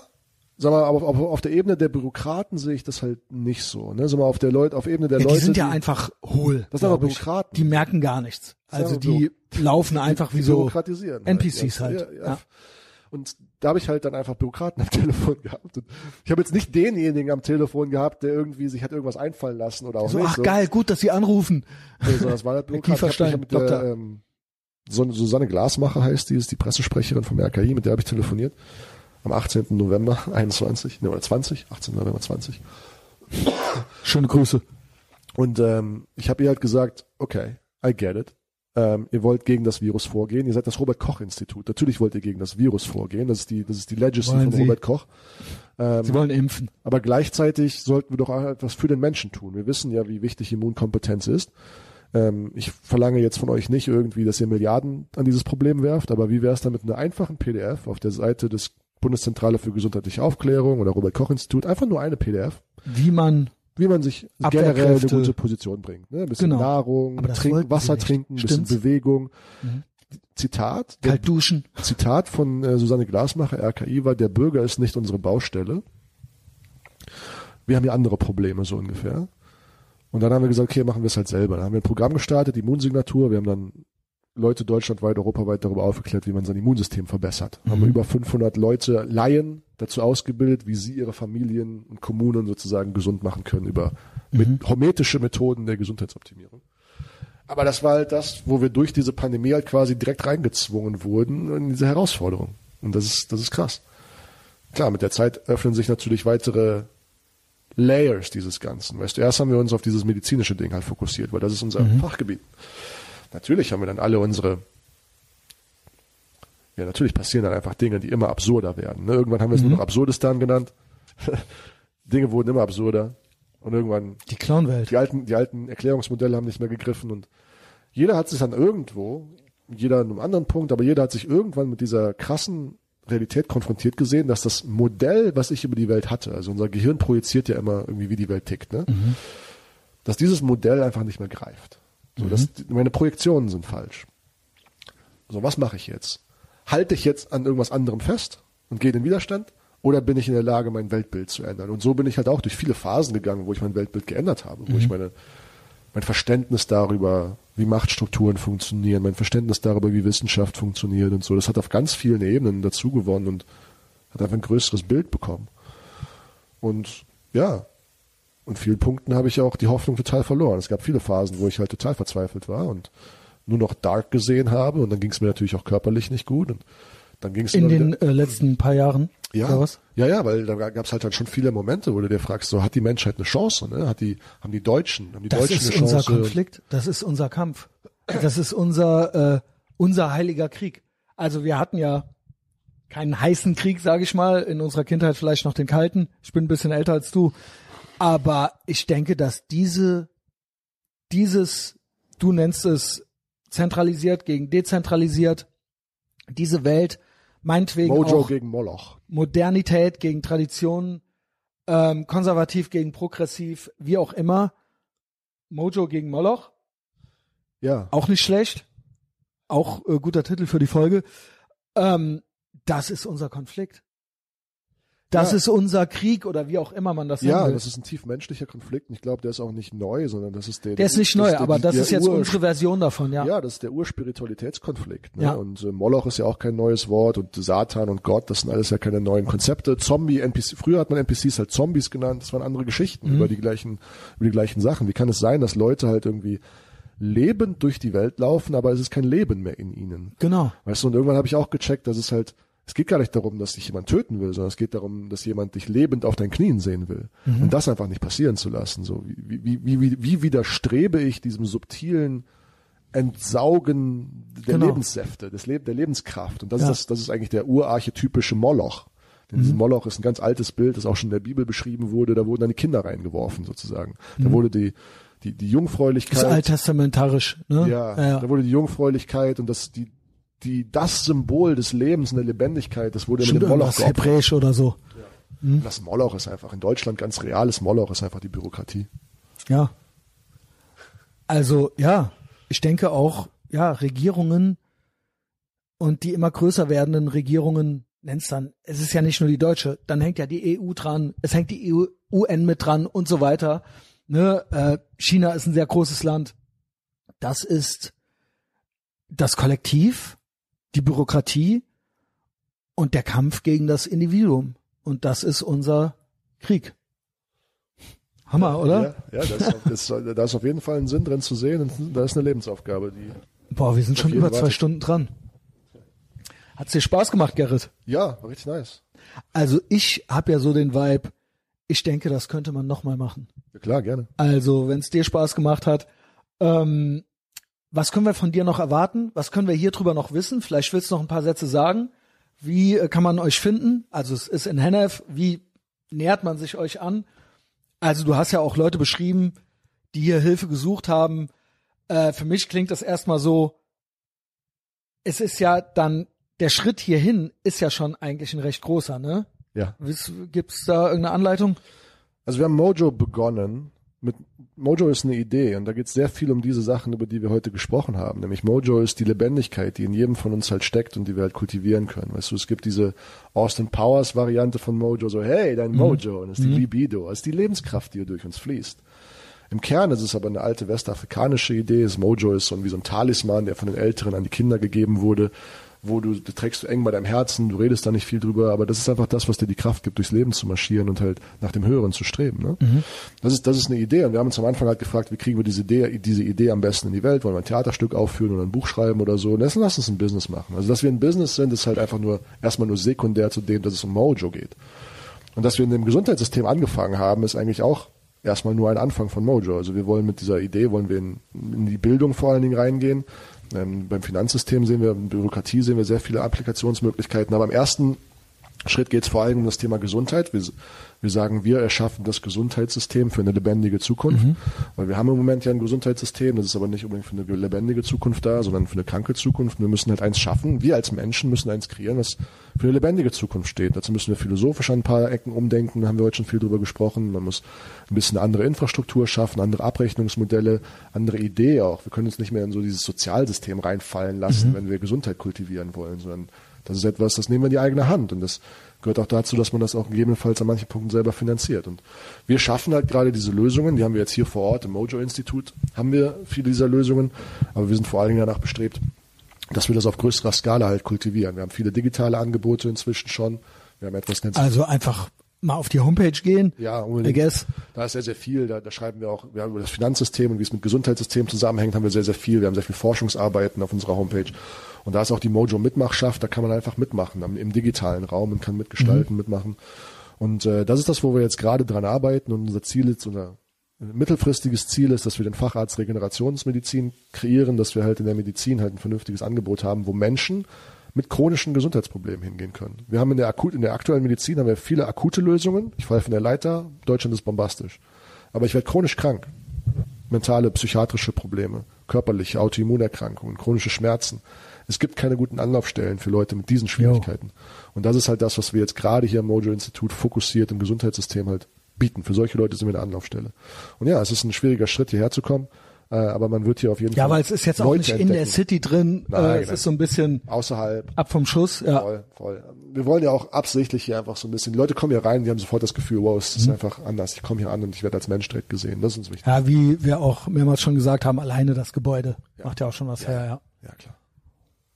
Ja, also erstmal im Internet. Ich verlinke dich überall. Ich verlinke dein Insta-Profil. Ist dir das am liebsten? Oder hast du einen Linktree oder sowas?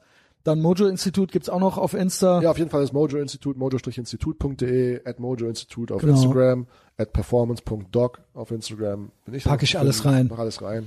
Ähm, gibt's irgendwas, noch einen Ausblick? Irgendwas, worauf wir uns freuen können, außer unser nächstes Gespräch?